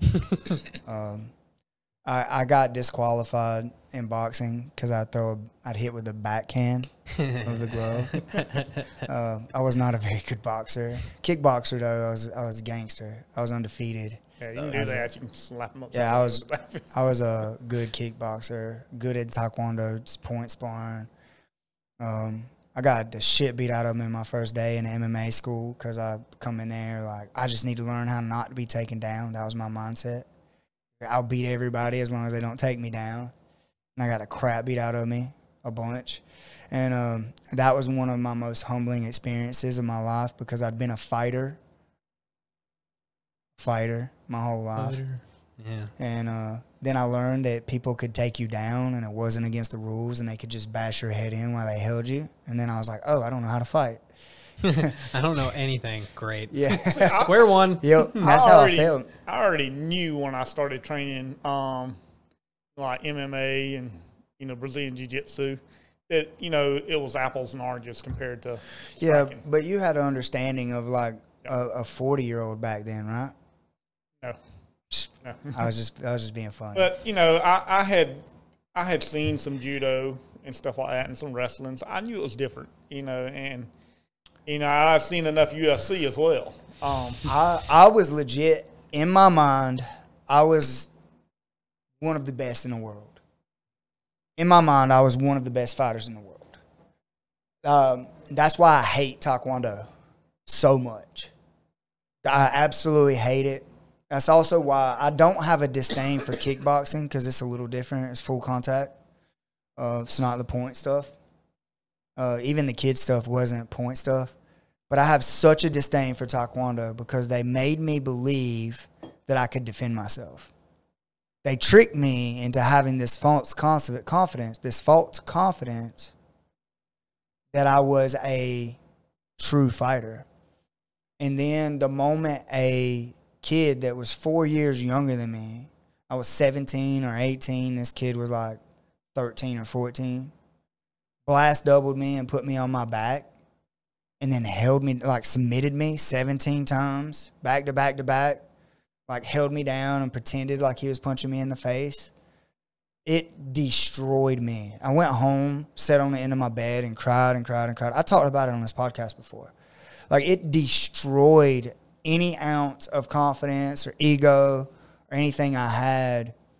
And Taekwondo taught me this is what you do. Like you lock your hands, you turn. If somebody grabs your wrist, you pop away, you go towards the thumb, you throw these hands and like this horse dance and all this other crap that's not real. And it's not, you can't even argue, to me, you can't argue that any of it is legit because they teach you to blade yourself in half. They teach you to throw these kicks. The kicks are very powerful and they work if you can if somebody agrees that we're going to stay a certain distance and try to punch and kick each other then it works Right, works in the right situation. but if there's no agreement and this person is just going to bum rush me that shit doesn't work it doesn't work at all and it's it's very like to me I, i'm i don't get angry when i see people teaching they just don't know any better Right. and for me, it was very like eye opening. It changed. It was a life changing moment for me. It was a, a moment in my life where I had to decide I'm going back the next day to learn this shit. And I think that's the difference between a lot of people and myself. Is a lot of people would have felt that and said, "Ooh, I don't ever want to feel like that again." And would have never came back. But me, I'm like, I'm a fighter. I got to learn how to do this. I got to show up. And then I, from that moment on, I had a, I had a mindset. Of, I want to prove myself. I want to prove that I'm a fighter, which is what I've been telling everybody I was. And um, it changed me anyway. So I'd say uh, I think it was Nick, my friend Nick there that we trained with, um, that said something about so much percentage of people in the world have this con- concept that they're a way better fighter than they are. And that's the thing facts. that like MMA or Brazilian Jiu Jitsu really teaches. there was a study done, like a real study, and they took this camera and set it up in front of like um, 300 people, and they asked them, if somebody come up to you and did this, what would you do? And every person in there overestimated themselves by 3,000%. They overestimated their ability by 3,000%. Because after they interviewed those people, they took them and put them in a controlled environment with those stipulations, and none of them could do anything they said they were going to do. Not even remotely close to what they said they were going to do. That means that most people believe that they can do things that they are incapable of doing Well, when just it comes to fighting. Hey, cuz I got a really simple one for most people that'll pretty much like give you a real, real good idea of like how good you can fight, right? So like just go ahead for me real quick, okay, real quick, and punch the stud in a wall as hard as you can. You know what I'm saying? Go punch a stud in the wall as hard as you can. And ask yourself, how does this feel? That's pretty close to what it's like punching solid bone when you miss that punch. You know what I'm saying? Go ahead, hit a glancing blow right quick. Doesn't feel good. All right, I, I got one even better for, than that. Punch the air. Yeah. Like just punch the air as hard as you can, Two or minutes. as Two- for as long as you can. Just for as long as you can until you get tired. But here's what I want you to do. I want you to have your friend start a stopwatch, hit start, and then I want you to punch as fast and as hard as you can. When you start slowing down, just stop. And I want you to ask them how long it was. I guarantee you 32 seconds at most. At most, man. I guarantee you.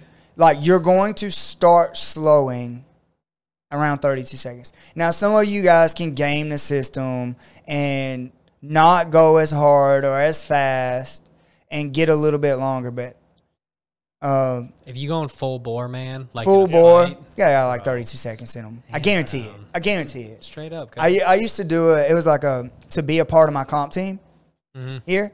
I used to make people punch the air, and as hard as they can. In the moment I told them, uh, they like as the moment I seen the speed of their punches and stuff change, I'd stop it. Thirty-two seconds was the average time. Like that was our comp team trials. Like, can you push through this? All right, punch the air. I w- we do a 15 minute drill, which is where you do jabs, one twos. Uh, it's 30 seconds of one twos, then 30 seconds of hooks, 30 seconds of knees, 30 seconds of front leg kick, 30 seconds of rear net leg kick, and then you go back to one twos. And we do that 15 minutes for no break. And every now and then I would just yell sprawl and they would sprawl and then they would go back to whatever the drill was for that 30 seconds. And then when they got to where they could do that full 15 minutes, I would throw in speed and I'd make them do it super fast. Then I would go power and I would make them throw it super hard. And that was just like the conditioning for our comp team. But most people that try out 32 seconds was the time until we conditioned them to do better. 32 seconds. Isn't that crazy? That's wild, bro. Back to that question that you had asked earlier about fights. Uh, I've been in a few, uh, mostly wrestling on uh, playground growing up. You know, it wasn't real, real fights, but whether they thought I was really fighting them or not, but I was just having fun. That's awesome.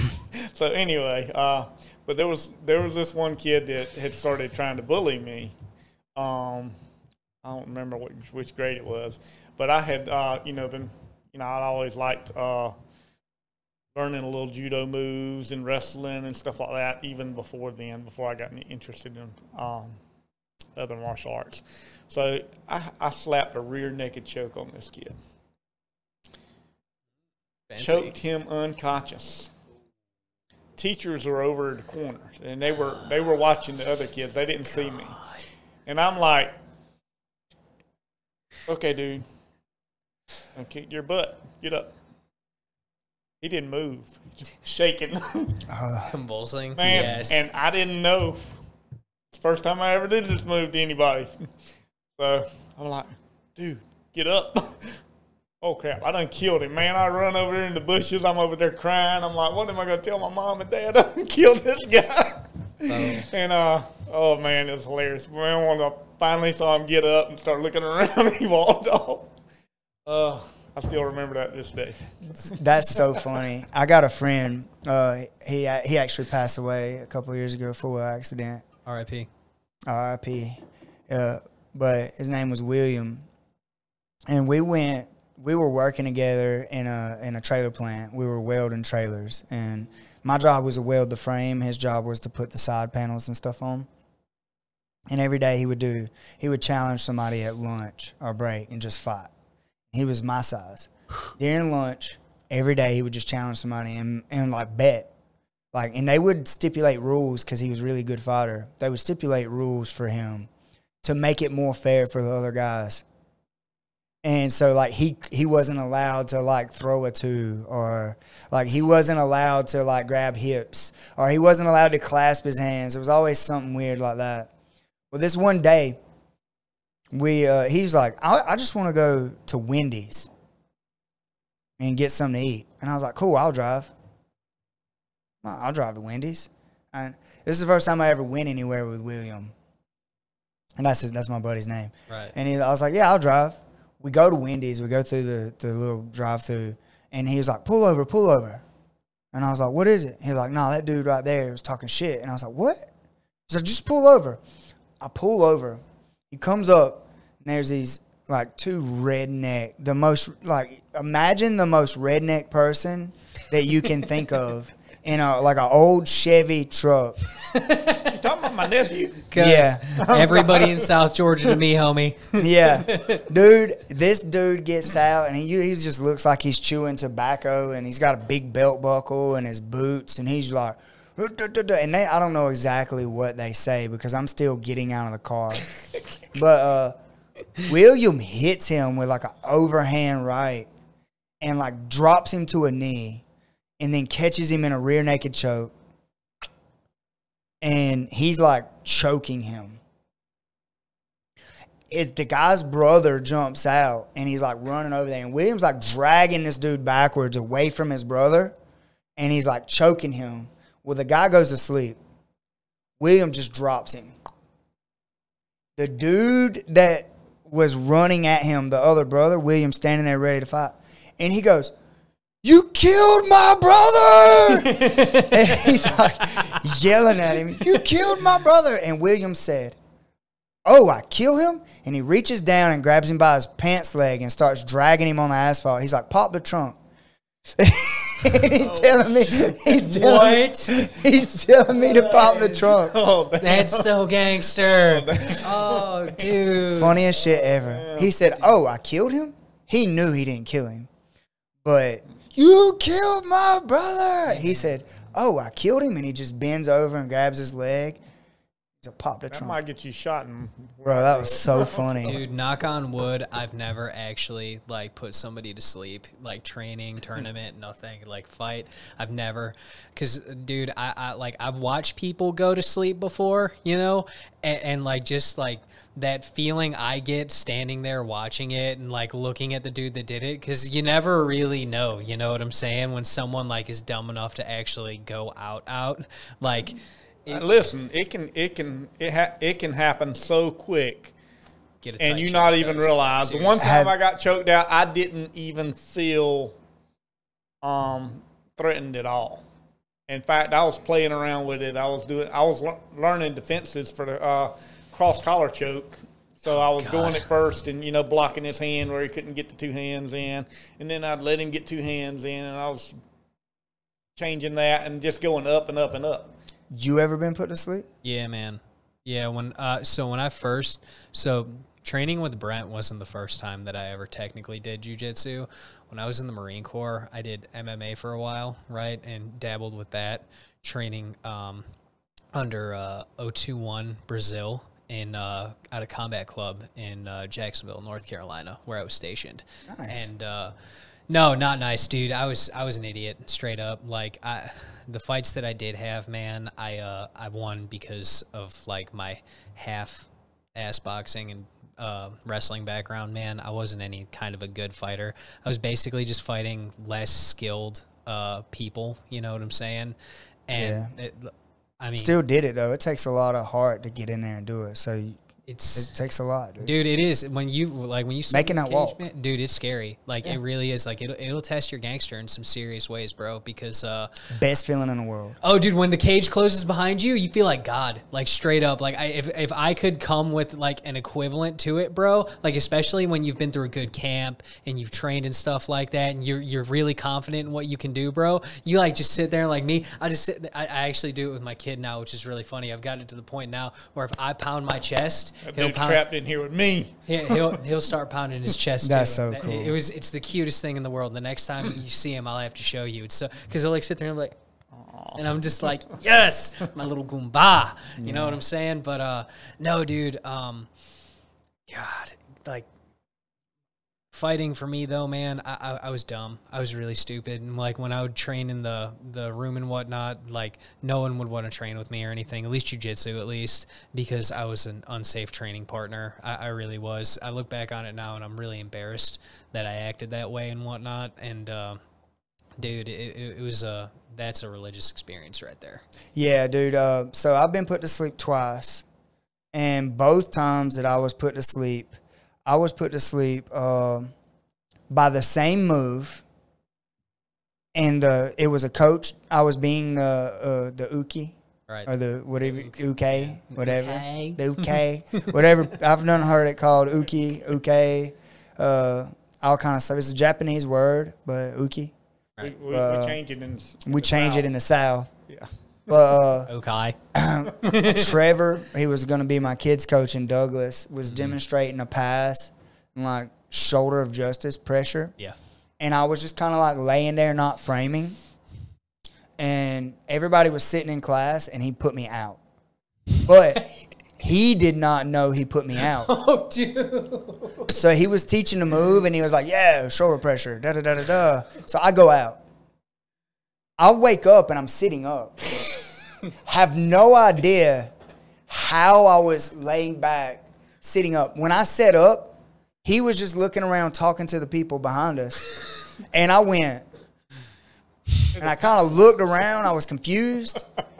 And uh, Taylor and Bam Bam, they're the only two that noticed that I was out. And I went, I, went, I just sat up and I went, hmm, this is not how I was. This is And not it- right. This is not right. And then I kind of looked and I was like, how did I, how am I sitting up? Uh, Bam Bam said, did I come up like the Undertaker? He said I was out and then I just went boom and I just sat up. My eyes were still closed. When I sat up, my eyes were still closed and then I went. and so I was I was gone. The second time, Calum, uh, Kalista, Kalista. he come in and he was teaching some of his sneaky jujitsu stuff from his DVD off of uh, BJJ Fanatics. Right. He was I teaching was some. How did I miss that? He was teaching some of that stuff. You were in uh, Canada with your. Uh, I came to Caleb. One Hope of Caleb's Oh, Canada was that worth it, here. Dill. oh well, there's, he's only been here once. I'm pretty sure. I So you was here. Uh, we were in the corner over here, and he was trying to show Gavin and his buddy like how to get the the pressure. And he said, "Can I borrow you?" I wasn't even dressed out, and I was like, "Yeah, sure." So I laid down, same exact move, same exact pressure. He just sat in, and then he was sitting there talking to him. And this time, I'm dreaming. Like the first time, I don't remember anything. I just remember like being laying down and this and up. This time, I'm going to get pizza. and bro, I had already purchased a pizza at Subway. What? Yeah, I, I don't. They sell pizza at Subway, I guess. yeah. I purchased like a whole pizza at Subway, and I'm sitting there fixing to bite this pizza, and then I come to, and he's fixing to pick my feet up, and I was like, "Mess with my feet, man," and he was like, "Yeah, you were out." I'm like, "Dang, I'm hungry." Like, but uh, Taylor has it recorded, and I was just sitting there. I was like. Dang, bro. My eyes was like rolling back, but I was dreaming that I was going to get pizza. Dude, I must have forgotten. 20, How did I forget that? 20 years, and I've only been put to sleep twice, and both times I was being a uke. Hey man.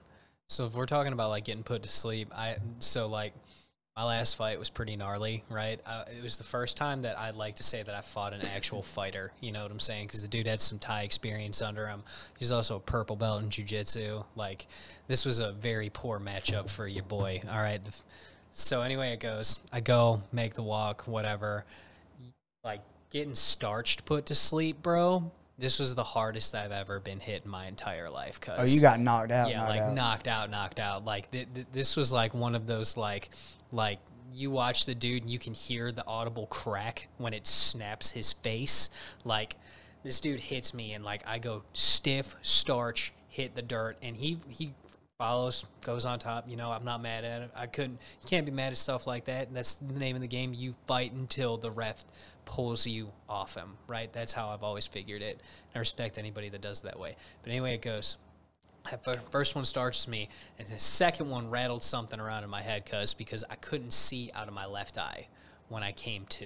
It was one of the scariest things that's ever happened Oh to me in my my gosh. entire life. Cause, 'cause, Yeah, like when I I, woke. I woke up, bro, and I was like just sitting there, and like I could feel like weird pressure behind my eye, right? And I was sitting there, I was just like, what the heck? I and I cover my right eye, you know, and I was just sitting there like nothing, and I was just like, oh, dang it, I'm blind. blind now.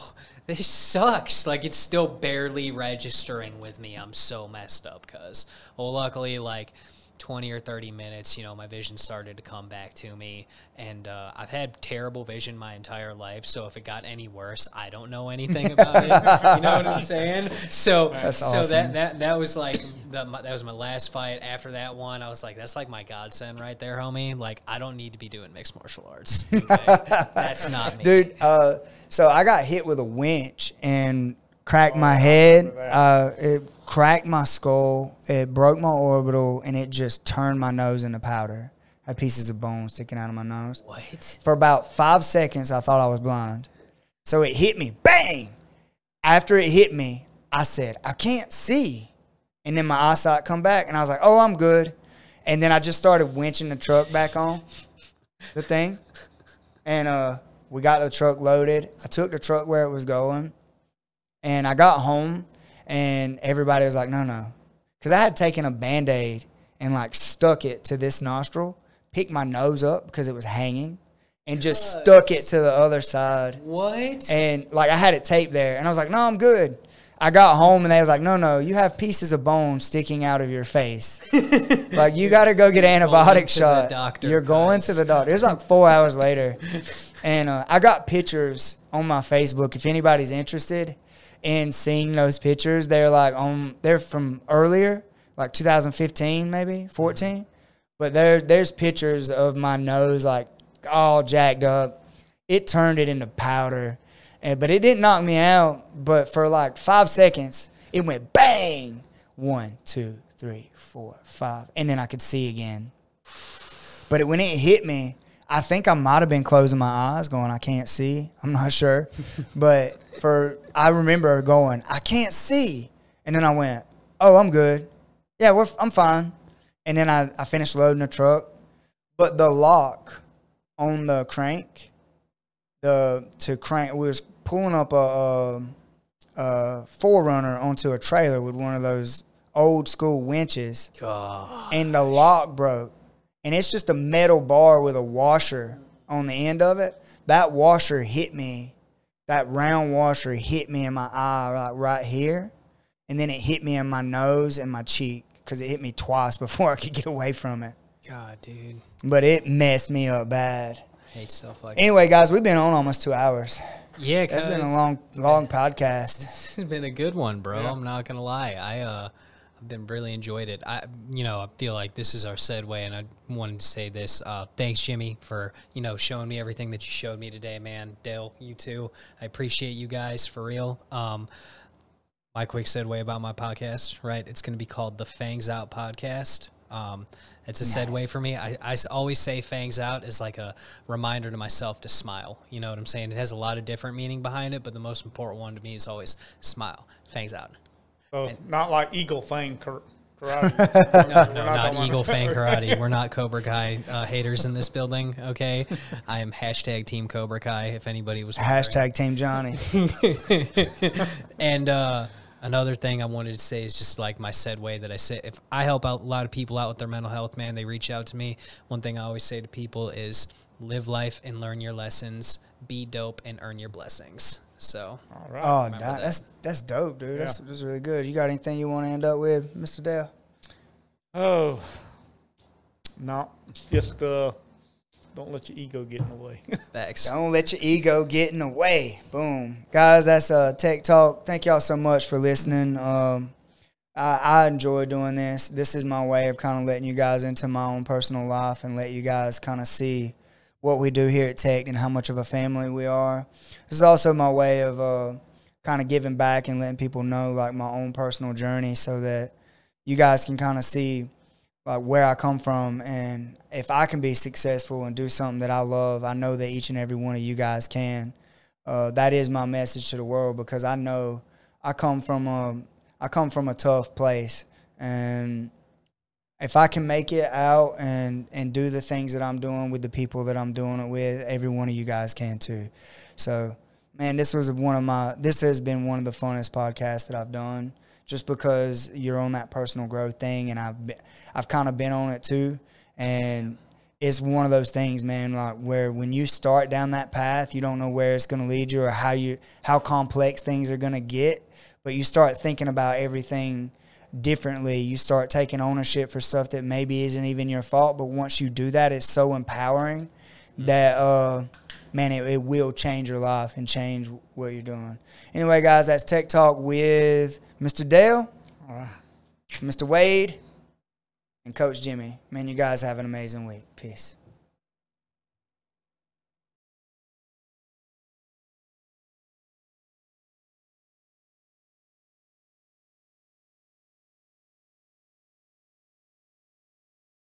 I'm gonna be honest with you. I started. Um, I, I I was always PS guy. I bought an Xbox for my favorite game on the planet, which was Splinter Cell.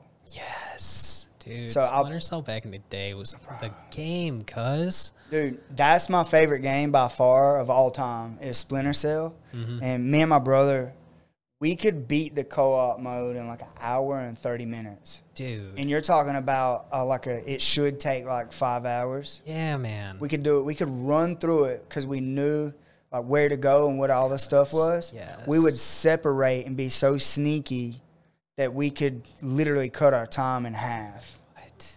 And it was That's professional level stuff right bro, there, we bro. I I absolutely love that game.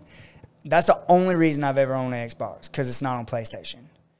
And then, um, like, I bought an Xbox One because they announced that they were releasing Splinter Cell. Oh, yeah. Yeah, for sure. When they said they wasn't going to have Splinter Cell for the Xbox One, I gave the Xbox to Stephen Aiken. Not making that up. said, screw it. I don't need it. The only reason I wanted this game was for this reason alone. It was. It was. Uh, I I had Halo. I beat it, and then never played it again. It set. It's set on that shelf behind me because I played it on this TV right here. It's set on that shelf behind me for probably six or seven months. And Steven was moving out of his apartment into the house that he's in now, and someone stole his uh, Xbox One out of the house while they were moving. what? Yeah, like because you know you moving, you got boxes everywhere. They stole it, so he like posted. He was like, "Whoever did that, like my son's, like you hurt, you broke my son's heart. He just got that Just Dance game for Christmas, and they uh, Damn. it was in the Xbox when they stole it. Wow. So um, I was like, hey, I don't have Just Dance, but I have an Xbox with a Kinect, and you can have it. And I don't play this crap. It's Right. crap. Tell get, tell him to be a man and get Tell a them to be a man, PlayStation. Get a PlayStation. Trade this for the PlayStation yeah, now. yeah, but be a man and get a PlayStation. I'm with you on that one, dude. See, I'm, I'm a PlayStation guy though. Bro, hands down. I've been PlayStation since I was like, God, dude, my parents got me and my sister a PlayStation when I was like, Twisted Metal. dude, no, seriously, like back no, you know what our game really was though? Spyro the Dragon. Bro, Dude, Spy-. Spyro the Dragon and Crash Bandicoot, like hands down, like, dude, the OG Crash Bandicoot too, Yes. man. Uh, like, listen, that that fight against Ripper Roo still gives me nightmares because like I all right no I don't know if you played like the recent re-release of the reignited trilogy I haven't. dude listen that fight is just as broken in the updated version as it is in like the old version because like i have you have like no aerial control over crash whenever he's jumping from pad to pad so wherever you dr- that direct line you know just like real life that Yeah. you, if you there's no forgiving bro and i'm just like no please god stop and it just pisses me off every time i fight him There's no redirecting in the air whatsoever. I hate it, My, dude. my favorite one back in the day was we started uh, Resident Evil one. Um, back when the controller vibrates, you know, and of course, you know, I didn't know that the controller vibrated at the time. You know, scared the hell out of you the first time Yeah, went in that door. Zombie came out, grabbed hold of me. You know, I could handle that stuff. You know, what I mean, I'm not a guy that scares easy. But uh, when that controller started jerking, I was like, "Whoa, drop that shit!" what the hell are you doing devil machine yeah, That's And I was awesome. hooked. After that, I was just hooked. Dude, that uh, have y'all have either one of you guys played uh, the the VR for Oh my PlayStation. gosh, dude! Listen, uh, so I helped my homie move like two weeks ago, right? And his kids have that little VR headset and whatnot. Man, dude, that was one of the trippiest things because it cuts everything out, right? Like everything, your peripheral, all of it cuts. And if you wear the earbuds that come with it, noise canceling, all you it's, you're in the game. it's the scariest I haven't played that, shit but ever. I did a uh, VR where you walk out onto the plank, you know, of course, and jump off. Can you can jump off, but you're balancing on the plank and stuff like that. And then you're also you got one where you can fly around. So I got a story for you guys about the damn VR. Right. There's this game. It's called Superhot. That's the name of the game. All right. It's a simple, the most simple virtual reality game that you could ever play. It probably took the creators an hour to create this game mm-hmm. because it's just white. And then, like, you know, like a table, the table is, it's, it's like glass blue. So it just literally has like the cube lines. So you can tell that there's a, a table there, but it's just outlined in like light blue. Mm-hmm. Big bright white room looks like a glass table. The guns are black. The bad guys are red. Mm-hmm. They're glass, but they're red. So the goal is is for you to catch the gun or pick the gun up, shoot the bad guys, stay behind cover, shoot the bad guys, and break them. Mm-hmm. the faster the speed, the better the score through each one. They shoot at you too, or they stab you because there's knives and stuff too. That's dope. And you're in it, so you're in a virtual room that's white, glass tables, right? I spent so long in this game, like trying to get it down to seconds for each stage, just shooting those guys. Like you got to draw, you got to. I would like, you got to reload and stuff, and I would like throw a weapon and hit somebody with it, catch another weapon, tactical reload, reloads. tactical reloads. Like you get to practice all of that stuff in this game, Bro, right? That's so dope. I spent so long in the game and like you picking stuff up off the tables, you're hiding behind balconies, but it's all glass. Drop my gun on the other side of this barrier. So you can't see it, but the barrier is just like a balcony barrier. Mm-hmm. So in the game, I'm trying to reach over. You see where this is going, right? I'm I'm in the living room with nothing around me, but I'm trying to reach over this barrier and pick my gun up. In my mind, I could set my belly on the barrier to kick my feet up to grab the gun. I kick my feet up and face plant with that damn big ass thing on my head Oh my god. and nothing stopped no no idea like to stop myself because it feels like there's this whole room because i've been in there so long Did you record it? Because I want to see. I was No, gonna say, there was if no there's, recording. there's no video recording, of but this, it was it's like shame. bam and my brother just busted out laughing i just come out of there and i was like all right i gotta take a break because i was like i'm treating this shit like it's too real but you spend so much time in there treating everything like it's real Mm-hmm. and then I like, I'm gonna lean on this table that's not really there, and I just bang, and I just fell on the floor, and everybody just laughed, dude. It was, I just like to this day, like I have this embarrassing like smile, like can't believe I did that. I can't believe I just did that, guys. Dang yeah, it. dang it. And now my brother laughs about it every time we talk about the VR Cause but it's hilarious and but the game is just so simple and stupid but it's fun of course. played hours I got something kind of similar, but it's different. Um, went over to a friend's house that had a little VR, and um, it had the thing. It's kind of like I forget the name of it, but it's kind of like Atari, um, where you're shooting uh, asteroids, kind of like that. But you're shooting this stuff out in space and stuff, and you got a shield that you can hold up, and you know, um, this little machines coming out, and they're all shooting you, and you're trying to block their shots. So he's got furniture around the room. So, but in the game, I don't see this furniture. And as I'm stepping up, Right. then it kind of shows you, and it's like, what the hell? You know, it's like I could step over here, but no, I can't. It was very frustrating. Of course, I didn't face plant. Can I just uh, make a quick note and appreciate how Dale actually made an Atari joke without knowing he made an Atari joke about himself? I'll be 51 tomorrow, by the way. Will you really, bro? One happy early birthday. I should have kept quiet, but I know I'm going to get You get the really gauntlet do run on look me great already. for your age. Outside of the gray hair and whatnot, cuz like straight up, you look fantastic for your age. He, he needs to go ahead and join the club, man. Dude, he really Oh, does. Just go no. hashtag I'm keeping bald this. guy. I would make an ugly bald guy. Bald, blessed, I don't think so. beautiful. I think you would be like you would look so much more would. intimidating. You know I'd who he would look like? tattoos, Just sure. like a little bit. Um, uh, what's his name? Dang it. He's a movie movie. Uh, ba, ba, ba, ba, ba. Dang it! This is gonna kill me. Jason Statham. Not Jason Statham. No. That's what everybody used to call me. Jason Statham. I Yeah. could see that though, because you, you have like a, a, a similar head shape to him though. You know what I'm saying? You both have like the the.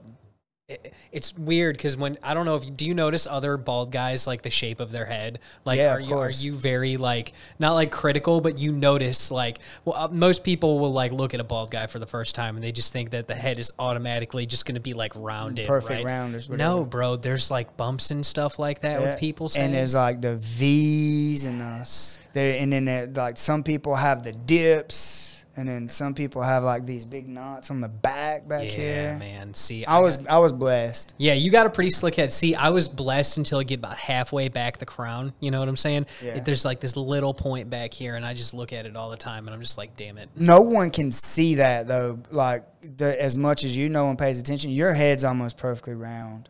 I think Dale would look like very intimidating. Um, You know what he needs? Shave his head, get a neck tattoo. I'm more, Shave his head, get a neck tattoo. Get Thug Life tattooed on your neck. I'll give you a thousand dollars tomorrow. Swear to God. Swear to God. I know the dude that'll if, I, if, tattoo it. if my wife would stay married to me. That was very tempting. So, but uh, anyway, I'm more like a Richard Gere with muscles, you know, and Richard without the money. Do you know who Richard Gere is? I have no. Freaking clue. dude, you got us. You got me and him both by like twenty years. Cuz. Look at Wade. Wade's just like, Pretty Woman. Cuz- Remember the movie Pretty Woman? yeah. Yeah. Okay, there you go. That guy. Oh, the guy. Yeah. Okay. So could you imagine him bald? No, you can't imagine me bald either. Oh, I could imagine you bald, not him. though. definitely imagine That's a that's a handsome guy. You'd be one handsome bastard, bald, I, cuz. I appreciate it. Bald, blessed, and beautiful. Just remember that. The three. B's of life. Join the join the team, bro. Bald, blessed, Nah. and beautiful. I'm gonna pass. All right, let's get this thing started, guys.